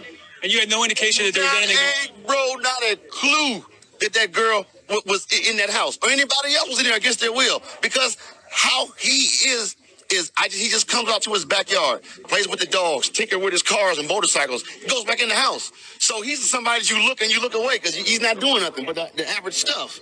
You see what I'm saying? There's nothing exciting about him. Well, until the day. What was, what was the reaction on the girls' faces? I can't imagine to see the sunlight to be around. I knew something was wrong when a little pretty white girl ran into a black man's arms. Something is wrong here. Dead giveaway. Dead Charles, giveaway. Charles, thank you very much. Dead giveaway. Thank you very much for your time. And Either she homeless or she got problems. That's the only reason why she ran into a black man. Charles, thank, thank you for being there, man. Charles Ramsey, neighbor. Uh, for for the situation at hand, that is the most hilarious t- television interview I've ever heard. He said you got to have some big testicles to pull that off, man. Charles is the man. dude. He's my favorite human being alive. Like that shit, man. No, shout out to it was like Channel Five News or some shit, CBS, I think, up in Cleveland. Charles is the man. He said I was eating my McDonald's. God love double cheeseburger. He's Big Mac, quarter pounder. What? I want to know these things now. dude one of the best and like he was not ready for that interview his hair was all kinds of disheveled like now, the second time when they reunited with amanda berry years later he, he was much more put together and there was a crowd of like i know you couldn't see the video there's a crowd of people in that street Yeah. there's a fucking white dude that looks like he definitely doesn't like Charles Ramsey because of the color of his skin behind him. I could be wrong. He's wearing like a motorcycle club vest and he's got like Bald. Basically like sh- very short like probably bald usually hasn't shaved his head in a while got tattoos on the back of his head like definitely looks like he smokes like l&m reds and has used the hard r a couple times in his life yes. Uh, you know, Like, probably. especially considering when he was like i knew as soon as a pretty little white girl ran into the arms of a black man i knew something was wrong. And that guy behind him was like and i was like yeah because you're like oh, at least he didn't take her back to his jungle. Like that's how that dude looked. He definitely looked racist. I was like jesus i was just literally you watch it and you're kind of like waiting for him to like try to do something shitty to the guy. Probably a member of the Nazi party, but that's okay. at at least at one point in his life probably Yeah. talks about his good aryan stock that he comes from If he grew his hair out, it'd be blonde. but again, like not only very heroic situation, hilarious. You got to have some big testicles. He said there was. He said there's nothing. There was nothing special about him until today. he laughed it off. I was like, motherfucker, this is not the time to laugh. Like his mom, one of those girls' moms is probably like eight feet away from you right now when you're just talking about big testicles and eating McDonald's. I, he's just keeping it real. That makes me think. I've been re-listening to a ten minute podcast. That makes me think of, this is keeping it real with Shonda. the uh, fucking Will Sasso plays the character Shonda. She's like, what kind of man? Let's talk about what kind of man y'all like to fuck when you on the road. And this has been keeping it real with Shonda. Dude, I fucking love that show. I wish they'd bring it back. Now, responding police officers Anthony Espada and uh, Michael Tracy and Barbara Johnson entered Castro's house when they walked through an upstairs hallway with guns drawn, announcing themselves as CDP after peeking out from a slightly open bedroom door. Catherine Knight, I believe that was her name, right? I think so. I apologize. She entered the hallway and leaped into an officer's arms, repeatedly saying, quote, You saved me.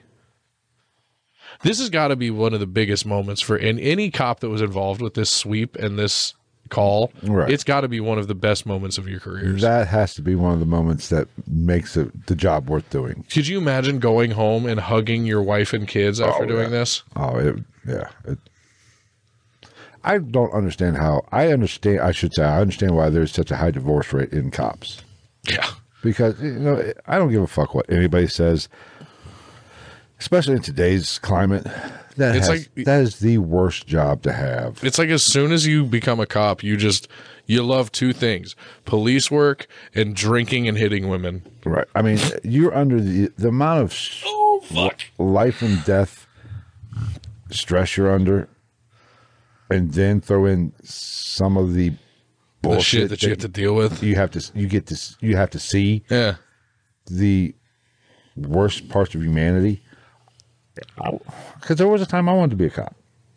I think every guy wanted to be a cop at one point. I mean, I was even if they were close. little kids. I was this close going to the academy, and I was like, then I realized, what you're gonna pay me how much and I could get shot, oh, that's going to have to be more than fucking twenty five thousand dollars a year. Right. Like, like it's, it's it's see, and that's the catch twenty two of the whole thing. If you just stay a cop, Right. the money's not that good. The retirement's great Yeah, the if you make it there. Right.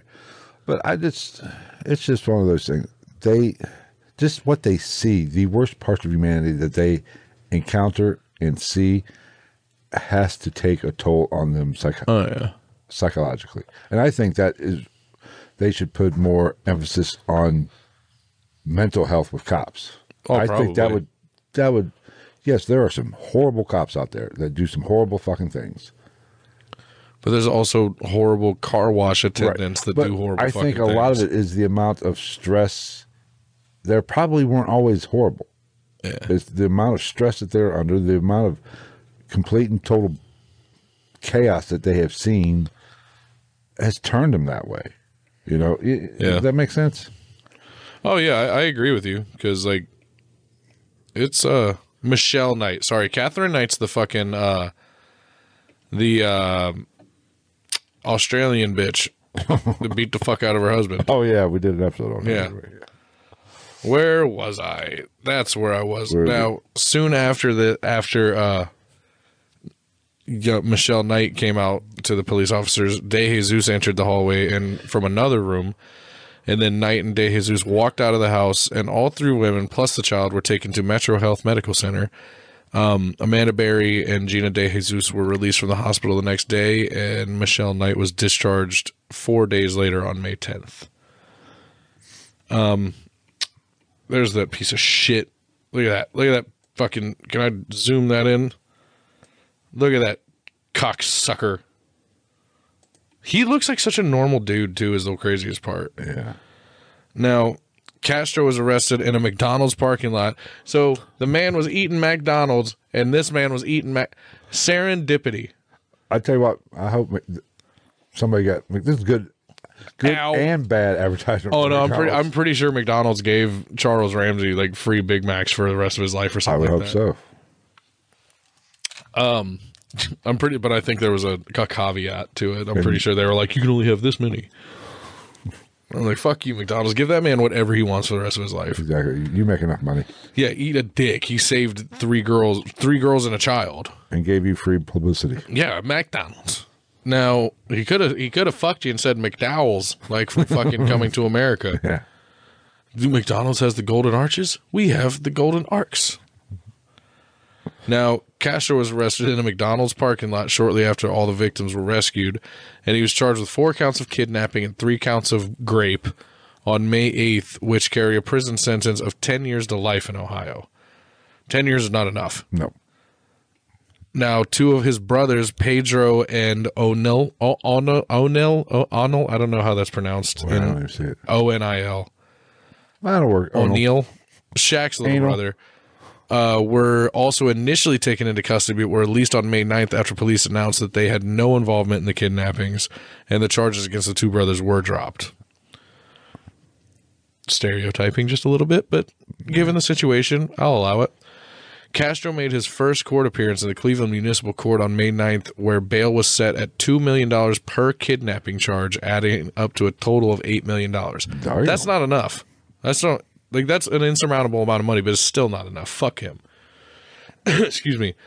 Prosecutors intended to seek the death penalty against Castro, and additional charges were reported to be pending, including aggravated murder for intentional induction of miscarriages, attempted murder, assault, a charge for each instance of grape, and kidnapping, and a kidnapping charge for each day each captive was held. Now, I will say this. I don't disagree with going for murder, Mm-hmm. but the, at the time, even at that's a hard. Well, I guess not. I think that'd be hard to convict on. Yeah, I think it Even would be though- a hard case to build. I don't think there's anything wrong with trying. have, even though I have heard of people being getting charged with uh, two counts of murder for killing a pregnant woman. Mm-hmm. I guess maybe I missed it. I think like it would have been a hard case to push, but I don't see any problem with any Plus, of it. I but I think there's no evidence. I think it would be a hard case to prove just the evidence of it. Yeah. I guess there could be. Some, I mean, they should still charge him with it Right. anyway. Fuck him. Now, on May 14th, Castro's attorney said he would be, plead not guilty to all charges if indicted for kidnapping and rape. A Cuyahoga County grand jury returned a true bill of indictment against Castro on June 7th, and it contained 329 counts, including two counts of aggravated murder under different sections of the Ohio Criminal Code for his role in the termination of one of the women's pregnancies. The indictments covered only the period from August 2002 to February 2007. The county prosecutor Tim- Timothy J. McGinty stated that the investigation was ongoing and that any further findings would be presented to the grand jury. McGinty said that pursuing a death penalty specification would be considered following completion of the indictment proceedings. Hmm. Now, after entering a not guilty plea for Castro on June 12th, one of the attorneys, Craig Weintraub, said that although some of the charges against Castro were indisputable, he said, quote, it is our hope that we can continue to work toward a resolution to avoid having an unnecessary trial about aggravated murder and the death penalty. He also noted, quote, we are very sensitive to the emotional strain and impact that a trial would have on the women, their families, and this community. Castro was found competent to stand trial on July 3rd. I find it hard to. I couldn't stomach fucking taking on per, a person like this as a client. I know that it's it's a job and that's just what you do, but like fuck that.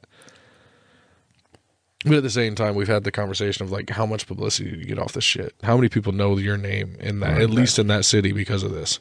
That's true.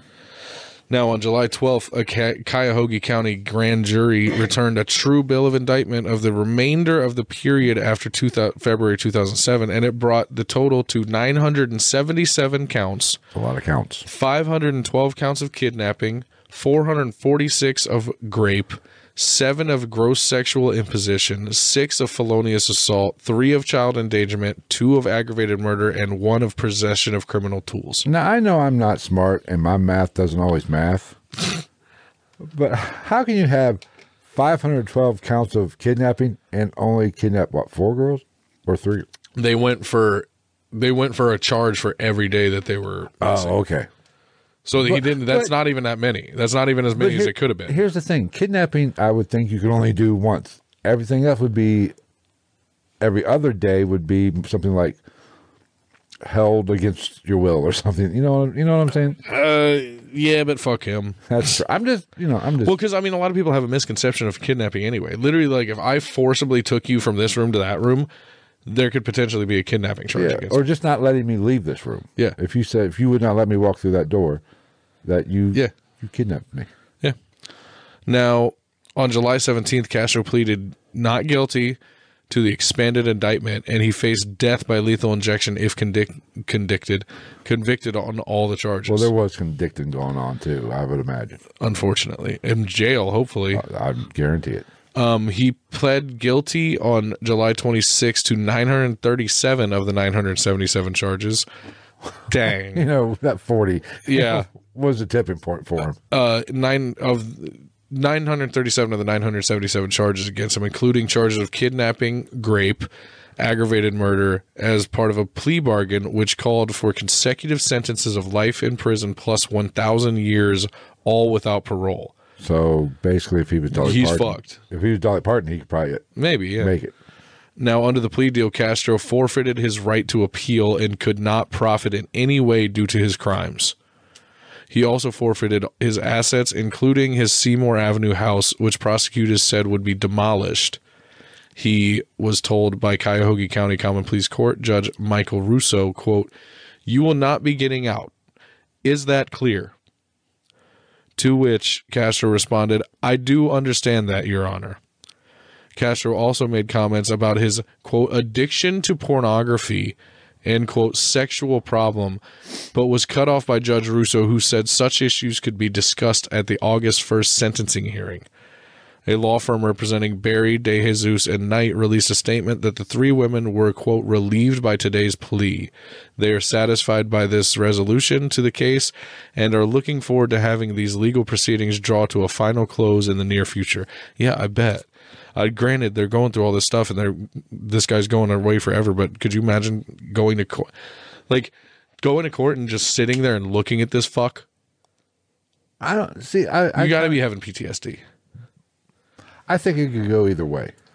Oh, I'd be fucking hawking loogies across. I'd be getting put in jail for contempt of court if I, was w- one of them. I like. It goes back to what you know. You don't know how you react until you're actually in it. But I would like to think, I, if I was in that situation, I would want to be there to see him get what's coming. or even di- a whole different standpoint. Imagine being one of their parents sitting there with them.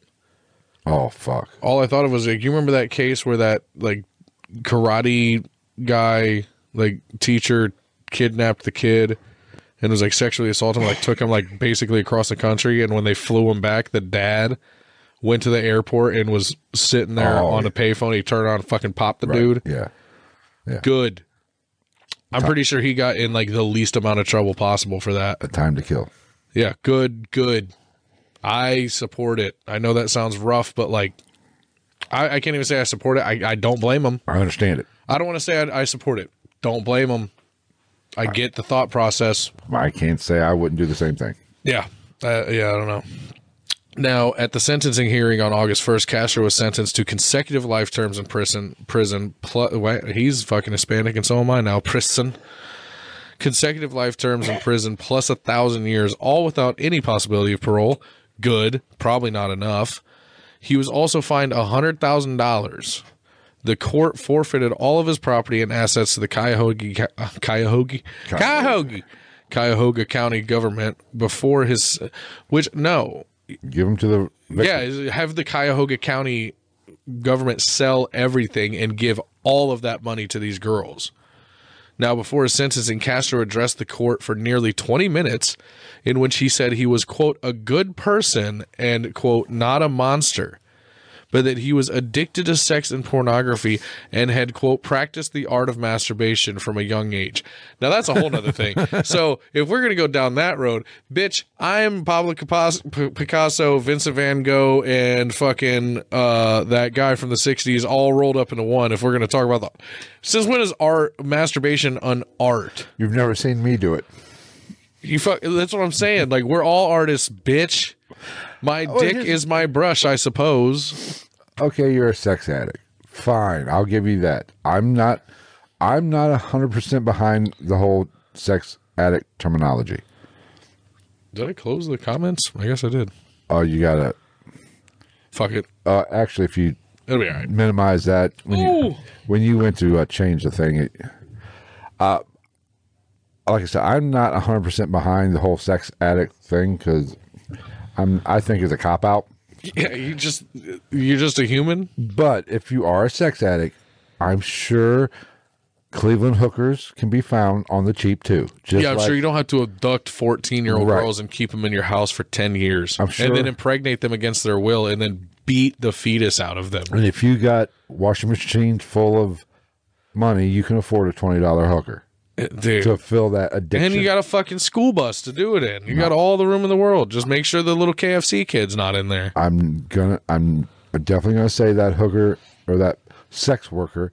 It's not gonna be prime choice. It's not be your top of the line girlfriend experience. It's no five star escort. No, it's gonna be bottom barrel. It's not the bunny ranch. But if you're an addict, you don't give a fuck about the bottom of the barrel. the art of masturbation. Fuck you. That's the most and like not only is that funny to be like, oh I'm Vincent Van Gogh, bitch. Like the the audacity of this man to be sitting in court for what he's in court for, being charged with what he's being charged with, and say something as odd as as ridiculous as the art of masturbation. Fuck you. That just shows that you are a fucking psychopath. Obviously, he's he masturbated with his eyes closed. like, what are you trying to be eloquent with this shit? Like, it's a little late, bud. Nobody can ever say a man masturbating is art. Yeah, and you're about to go to jail for what you're getting charged with. Some other man is going to show you the art of cornholing, if you will. Oh, as soon as they ask for his papers, it's all on. It's all- over. You're fucked. They don't even need your papers. You they know who the fuck you are. Oh yeah. Now, uh, he claimed that he had never beaten or tortured the women and insisted that quote most of the sex he had with them was consensual. Fuck you.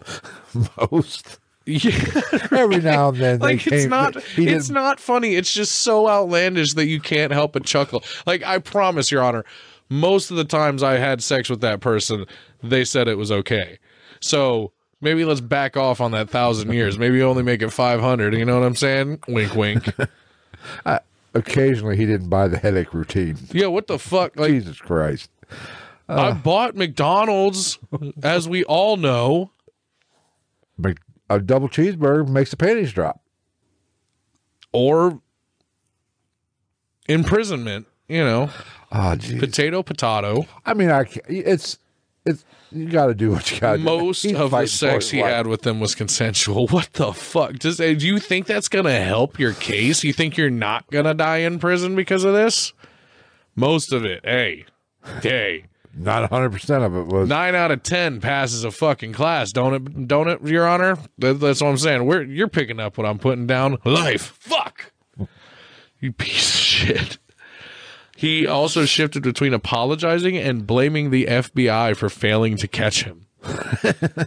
as well as blaming his victims themselves for getting in a car with a stranger, along with insisting to the court that when he had sex with them, he discovered they were not virgins. Who gives a fuck, you piece of shit? If you wouldn't have gotten in a car with a stranger, this wouldn't have happened. Maybe if the stranger wasn't a fucking steaming pile of cocks with that walked and talked and had fucking eyeballs like you, you piece of shit, this never would have happened. That's not how that works. So And also, he blamed them and slut shamed them. All the Yeah. all in the same. they fucking- they weren't virgins, so you know what I'm saying. They were asking What did you do? Like, on. like what you think is again? Do you think that's going to help you, Your Honor? I also found that these uh, at least one of these girls was not a virgin. You think like he did that and then he leaned over to his attorney, was like, "Got it. That, well, how you think he got down? Don't from, even worry. We're gonna be." How do you think he now." got down from nine seventy seven to nine thirty? Dude, like he he did that, and he's like, "Now watch this judge take this massive file and throw it out the window." Uh, Fucking idiot. he was so delusional. Um, he would alternately shift back into apologetic comments, saying, "quote I hope they can find in their hearts to forgive me because we had a lot of harmony going on in that home." Harmony. What the fuck? Yeah, you had about as you had about as much harmony as a choir of Helen Kellers. Wow. Yeah, that's off the top of the dome. Didn't even have that one prepared. Harmony, motherfucker. You're graping and assaulting and fucking force. You're you're aborting fucking children with dumbbells and shit. You're uh, uh, no harmony. What? uh, The only harmony that was in that house was the other fucking seventeen year old girl that they never found buried under the basement. The fuck are you talking? Harmony. Har. Yeah. Yeah. Well, It's so harmonious. in his delusional mind, Probably. it was harmonious. Because he did talk about like and like even the girls would say like not in a good way, but like there was times where like it was calmer. You know what I'm saying? Like as long as they were following the rules and shit, it was I don't want to say normal, but like it wasn't more more horrific. more along the lines of not being a prison. I get it. but still eat a fat bag of cocks. Oh wait, you can't because spoiler alert, he's dead. We'll get to that. Oh, Yeah, I'm so happy he is good too. Good. Um, the sentencing judge also heard from Knight, Michelle Knight and family members of Amanda Berry and Gina De Jesus. Knight told Castro, quote, You took 11 years of my life away. I spent 11 years in hell. Now your hell is just beginning. I will overcome all that has happened, but you will face hell for eternity. I will live on. You will die a little every day as you think of the 11 years of atrocities that you inflicted on us. I can forgive you, but I will never forget. Boom! Suck a dick, motherfucker. Not only fuck you, I, or not not fuck you to the girl, but that's kind of what I just said. Forget I ain't forgiving shit. The fuck you mean? He no, hell no. I'm writing that motherfucker letters every day. He's getting letters every day while he's locked up. Like it was gonna be one word. Just remember, remember, Remember, She might drop you did bitch. this. Remember, She dropped the mic on. Yes, she did. That is that man, she said. She, she said, "I will live on. You'll die a little every day, you piece of cock meat." I hope she fucking had the. Fa- I hope she had the stank face when she read it out when she said it in court too. She just, and then she walked away. She said, and just walked. Up. Did you just spit on the courtroom floor? Fuck you. I'm out. Charge her with contempt. Oh, you think a little bit of jail time's gonna bitch, I did eleven years, motherfucker. I'm proven. Check my jacket, motherfucker. She'd be like, Well, you gonna lock me up for two years? I'm gonna walk in there, they're gonna be like, This bitch done more time than me, and she ain't never been in the state penitentiary. Now the sentencing judge also heard from Knight and oh, I just that's literally what I just read. Derp. now we a little, you know, post shadowing, I guess. I don't know if that's a word. Now, Knight Berry and De Jesus released a video statement on July 9th of 2013 thanking the public for their support. And an attorney for Berry and De Jesus said that the women, quote, still have a strong desire for privacy. Rightfully so. I hope that everybody respected that. And did not wish to speak to the media about their ordeal.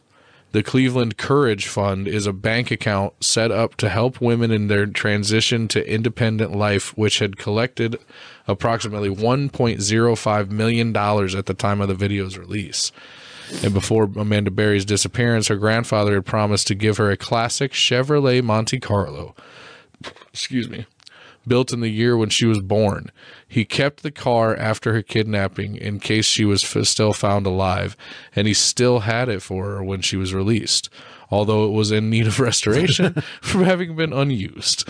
Several automotive shops offered to perform the restoration for free. We're finally getting to the good part of the story. They not I don't want to say the good part, the deserving outcome considering what these girls went through. Right. Now, Michelle Knight discussed some of her ordeals in an interview with People magazine one year after her release, as well as her life leading up to her abduction. Since her rescue, she legally changed her name and began to get several tattoos as her way of coping with the healing process. She also revealed that her son was adopted by his foster parents while she was in captivity and that she wanted to see him, but she does not want to bring him into the ordeal which she has to deal with he um and planned to see him after he becomes an adult. She planned uh, to open a restaurant and dreamed of getting married, which she did in 2016. Well, good for her. And she ho- hopes to adopt children as her years of abuse and torture have made it unlikely for her to ever be able to give birth again.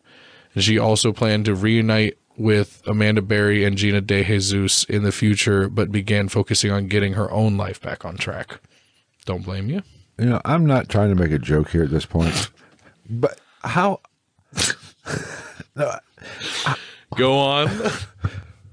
it would be hard to Be I- normal. right and want to be in a marriage. There has to Yeah, be but some at the same time, these girls were still so young. You know what I'm saying? Like, like they still had, like they were young enough to still have that wide-eyed look on life, but they were old enough to understand that this is not what it's supposed, what love and and being with somebody's supposed to be. And this would is what I don't mean it to be funny, but maybe it might. Can you imagine being the man that married? a wo- Dude, I would be walking on some serious motherfucking eggshells. you would have to be you would have to be a certain type of person and and, and and before i say this this is in no way a derogatory outlook on these girls at all but you would have to be a very special type of human being to have to be able to live with and to be able to live with and thrive with one of these women and also cope with the damage that's been done to them. right? Yeah, I mean, it was And again, that's in no way a a blaming them for like anything. a Yeah. yeah. that's not a, like a scathing indictment on these girls. By all means, they have every right to have any type of mental hangups and problem. Or I don't want to say problems, but long lasting scars from this situation, but like you really, you really would have to be a very specific type of human being to be able to have a lasting, successful relationship with one of these people. And kudos to whoever Because these guys. Anybody that's ever been in a relationship knows there's ups and downs and there's there's arguments. Me and Better Half literally got into an argument about Monopoly Go today. Yeah. Like the, the, uh, relationships have their ups and downs. And when you sprinkle in something as atrocious as this, But again, and can you imagine, I was wrong. Can you imagine raising your getting in, being upset with your with one of these women in a if you're in a relationship And like raising your voice raising or something voice? like that. And they just like yeah oh shit oh oh sorry Yeah, like Uh, that would be- which which you'd be like is totally understandable for them to have a certain type of Right, reaction yeah. to somebody acting like that, but it's also totally understandable in that like that's a natural human reaction sometimes. Right. Yeah it, it just it takes a special it would I don't I mean, I'm sure over years the trust is formed and like they're probably more normal than we would expect them to be by this point. You know what I'm saying? But like in the beginning, you imagine like you're fucking you meet off a Tinder or Bumble and it's one of these girls and you're just like you're just like so tell me about yourself. And 20 minutes like an hour later there's like four empty scotch glasses and you're just sitting there with like a half burnt cigarette like and they're like so what do you do for work? No no no no no no no. I would love to see you again but I'm gonna have to call it tonight and go home and digest this. I'm probably gonna cry a little bit I'll call you in the morning. yeah but I mean think about it a man who is into a certain type of sex Uh, yeah. Oh, yeah. you know you could not do that with I would and understandably so. I would imagine you would have to take away your preference, for lack of a better term, yeah. because you these Didn't even think about that aspect. You know, and I'm not trying to be a dick, but I mean, Or, or do you think it makes it even worse? Because you're like, that guy's like, oh, yeah. And they're like, you fucking pussy. You call that hitting someone? okay, now the jokes come in. I, I, do- You're right. I, I don't, I'm not even saying that strictly to be funny, but like that, that could be a thing too. Like, what if they're just like, they could v- quite possibly emasculate the shit out of these men and be like, you're a fucking bitch. Can you imagine if you're with a woman that's been in through this situation and you're being very sensitive about it over time? Then Like once, I said, I wanted it rough, motherfucker. Like, you know, then one time she goes, "Let's role play a little." next thing you know, she, you're like, "Oh, I ain't doing that. No, mm mm mm mm. Nope, ain't happening. yeah, like what are you talking We're about? reversing the roles here, bitch." Slightly stabbing me in the shoulders, like second base, pussy. Thought you went to state. Oh god.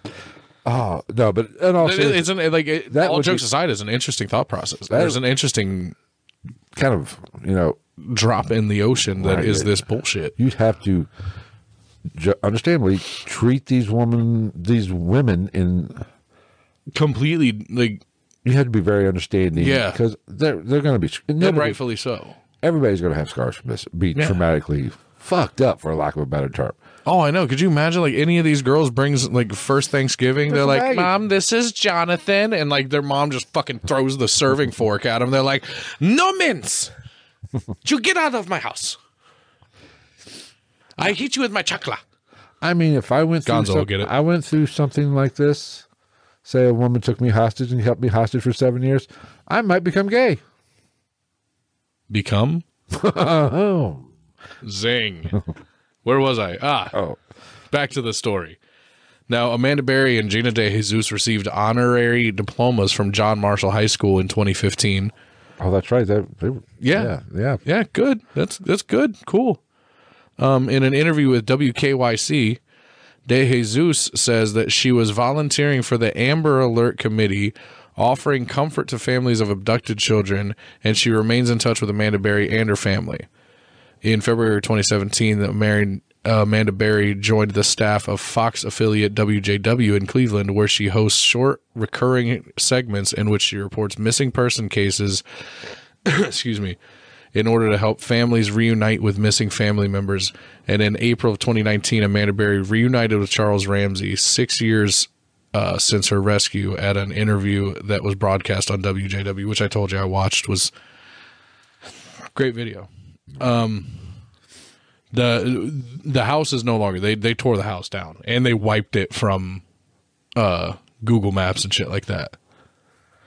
That's like this the landscaping's still there, but the house gone. Good. And as part of the plea bargain, again, uh, they demolished the house in 2013, like the same year that it happened. Um, and Knight, Michelle Knight was presented, uh, was present at this demolition and handed out yellow balloons to spectators, which she said represented missing children. And the balloons were released before De, uh, before De Jesus's aunt, be, her aunt herself, got to swing the fucking crane to start destroying this house. That would be awesome. Right? Now we get to back to Ariel fuckboy Castro. He was found hanging from a bed sheet in his detention cell at the Correctional Reception Center in Orient, Ohio. Been there plenty of times. Um, on the evening of September 3rd, 2013. 2013. 2013. God damn it. It is. It's in uh, Piqua County uh, one month into his life sentence. He was 53 at the time of his death. Wait a minute. This pussy can only make it one month. The girl's made it 11 years. He can only make it one month. Prison staff performed CPR on him. Ah, sure they did. Before, yeah, with their dicks. Uh, before he was taken to the Ohio State University Wexner Hospital Medical Center in Columbus, where he was pronounced dead shortly after. The following day, Franklin County Coroner Jan Gorniak announced that the preliminary autopsy had found the cause of death of Castro's death to be suicide by hanging, and he was later cremated. They should have just thrown him in the fucking like just throw him in a ditch. Uh, hold on before you. Gonzo's in the has showed up yeah, he's being a little baby wanting attention. wanting attention. Or you should have showed up like when there was attention time. Now Yep. is fucking the end of an episode where I'm finishing up this story. The heat's on. We're not going to die. Where was I? Um, on October 10th of that 2013, the Ohio Department of Rehabil- Rehabilitation and Correction released a report which suggested that Castro may have died accidentally from autoerotic asphyxiation rather than suicide. Gorniak rejected the possibility, standing by her ruling of suicide. And the report also said that two prison guards had falsified logs documenting their observation of Castro hours before he was found dead. He was not on suicide watch at the time of his death, but had been subjected to routine checks every 30 minutes due to his notoriety. So what are we saying? Maybe they, we Epstein him. A, a consultant's report was released on December 3rd and officially concluded that, quote, all available evidence pointed to suicide, including a shrine like arrangement of family pictures and the Bible and a Bible in Castro's cell, an increasing tone of frustration in his prison journal, and the reality of spending the rest of his life in prison while subject to constant harassment. The Ohio State Highway Patrol also reviewed the case and reached the same conclusion. I would venture to guess the guards took him out. And I don't blame them. I would not. I've actually heard through the grapevine from people who were doing time around this time that that's what happened. Really? Yeah. That wouldn't surprise me. Good for them. Now, before anybody tries to reach out to me, couldn't tell you the name of the person that told me that. I honestly don't remember. but I don't. If that's what happened, I don't blame them. Or even if they, honestly, even if they just fucking oh, pop the cell and let some people in there to do with whatever the fuck they want and fuck him. Yeah. I mean, if, if, He's the, just, he's just taking up oxygen for no reason. if the guards did it, give them a medal. They deserve a raise. They should get fucking. They should get early retirement. Um, and you know, here's the thing: people like that are going to have a hard time in jail. Oh, he, he would have been. A, he would have ended up dead anyway. Oh yeah, he was going to get. He either would have ended up dead, or he would have ended up really fucked up, and he would have been in some type of uh, protective unit with like former cops and shit like that. And I bet you even they would beat the holy shit out of him every day. Because cops and shit like that do kind of they get separated automatically. which because there's no chance in hell they're going to make it. Right. And like I said, even if he got put in that that unit, I bet you he still got would have got his ass beat on a regular basis. Because I don't know much about prison, but what I do know is they don't take kindly to to people coming in that have done things to kids. Mm-hmm. That's especially in a situation like this where like they don't have to check your jacket. They don't have to have your. They Oh, don't yeah, have they- to walk up well on known. you and ask about your your paperwork, bitch. You've been on the news for the last fucking like year. They know you're coming. Yeah, Yeah. it's just like it happened with Maurice Clarett too. What? Oh, people people wanted to like test their might against Maurice Clarett when he went. He it was the same prison. Oh, He, my brother was locked up there when uh, Maurice Clarett rolled through. And a bunch of people were talking shit, talking about how they were going to fuck Maurice Clarett up when he got there because he was uh, the, the CRC up in Orient is just a is a reception center. Very few people stay there to do time. Oh. You get sent there and then you get shipped out to fucking like what have you all over the place. right. Some people do get to stay there, you know, if you're short time or, you know, like I know they had some guys from like fucking Mansfield or some shit like that after the riots and some people that have like left gangs and stuff like that. But nobody, t- n- nothing happened with Maurice Clarett. He rolled up What- Wasn't he just for what would he go with? guns, wasn't it? Yeah, it wasn't, but it wasn't like something that would generally get your. No, no, no, no. They just, it was just because he was, a Well, no. he was an NFL player. Yeah, So they wanted to- use that NFL player term loosely. Well, so, so they wanted to be like this motherfucker, but then he comes off yoked, and everybody's like, maybe that's not the best idea. Like, yeah, probably not. Even if you know how to fight better than him, I bet you he can pick you up and throw you across the 'cause fucking even room. Running backs at that level are still pretty fucking big, bigger than your average motherfucker. he's smarter than your average bear. Yep. So- Now, um, the only ending to this would be, um, obviously, some of his family completely disowned him. No shit. The fact that some is the word that they use to describe that is atrocious. You should all be ashamed of yourselves. whoever said he's just misunderstood. Now, it might be, it might run in the family. In January 2014, Castro's nephew Jeremy J. Alicea was arra- fuck you was arrested for and charged with 22 counts related to child pornography, including 21 counts of pandering sexually oriented matter involving a minor and one count of possessing a criminal tool. What's a criminal tool? Anything that could be used for crime. Like it could be anything. Like if it could be a like a screwdriver that I you could use to use assault. this as a Yeah. in a crime. Yeah. just a criminal tool. Like if it's something used to assault somebody or something used to break into a house or something like that, like it's a it's a criminal tool. It's just like uh, crime guns. Oh, okay. Like anytime a gun enters the illegal market, it is now a crime gun. Oh, okay. Yeah. Okay. Now you know. So that's the story of a massive piece of shit. All's well that ends well. You know, this is one of the weird. This this is a, a horrific story that actually has a good ending. Most don't end this way. You know what I'm saying? Most true crime stories that will would get covered do not end this way. With best- being dead, which he should be. well, and the victims A still alive. Mm-hmm. Well, what three or four of the what was one of them did. There was one body found, right? Oh, I thought there was one body found. No, the three. Not that I found. Oh, okay. But so the w- victims. the three girls made it out. The unborn children, for the most part, did not. the th- the victims survived. Seemed to be what we could tell well adjusted. Mm-hmm. Didn't go down that we know of a bad path of their own due to their experience. Yeah, This douchebag got what he deserved. he did. All's well that ends well.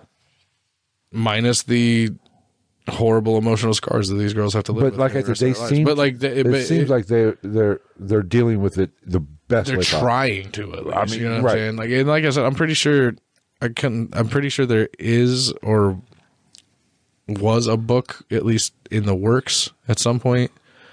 I don't know how about that. I'm glad that they they added in the stipulation that he could not financially benefit from any of this. Well, see, I don't think. I think that's part of the. That's in the No, law now. Oh, it might be I now. think they've made that to where you can't.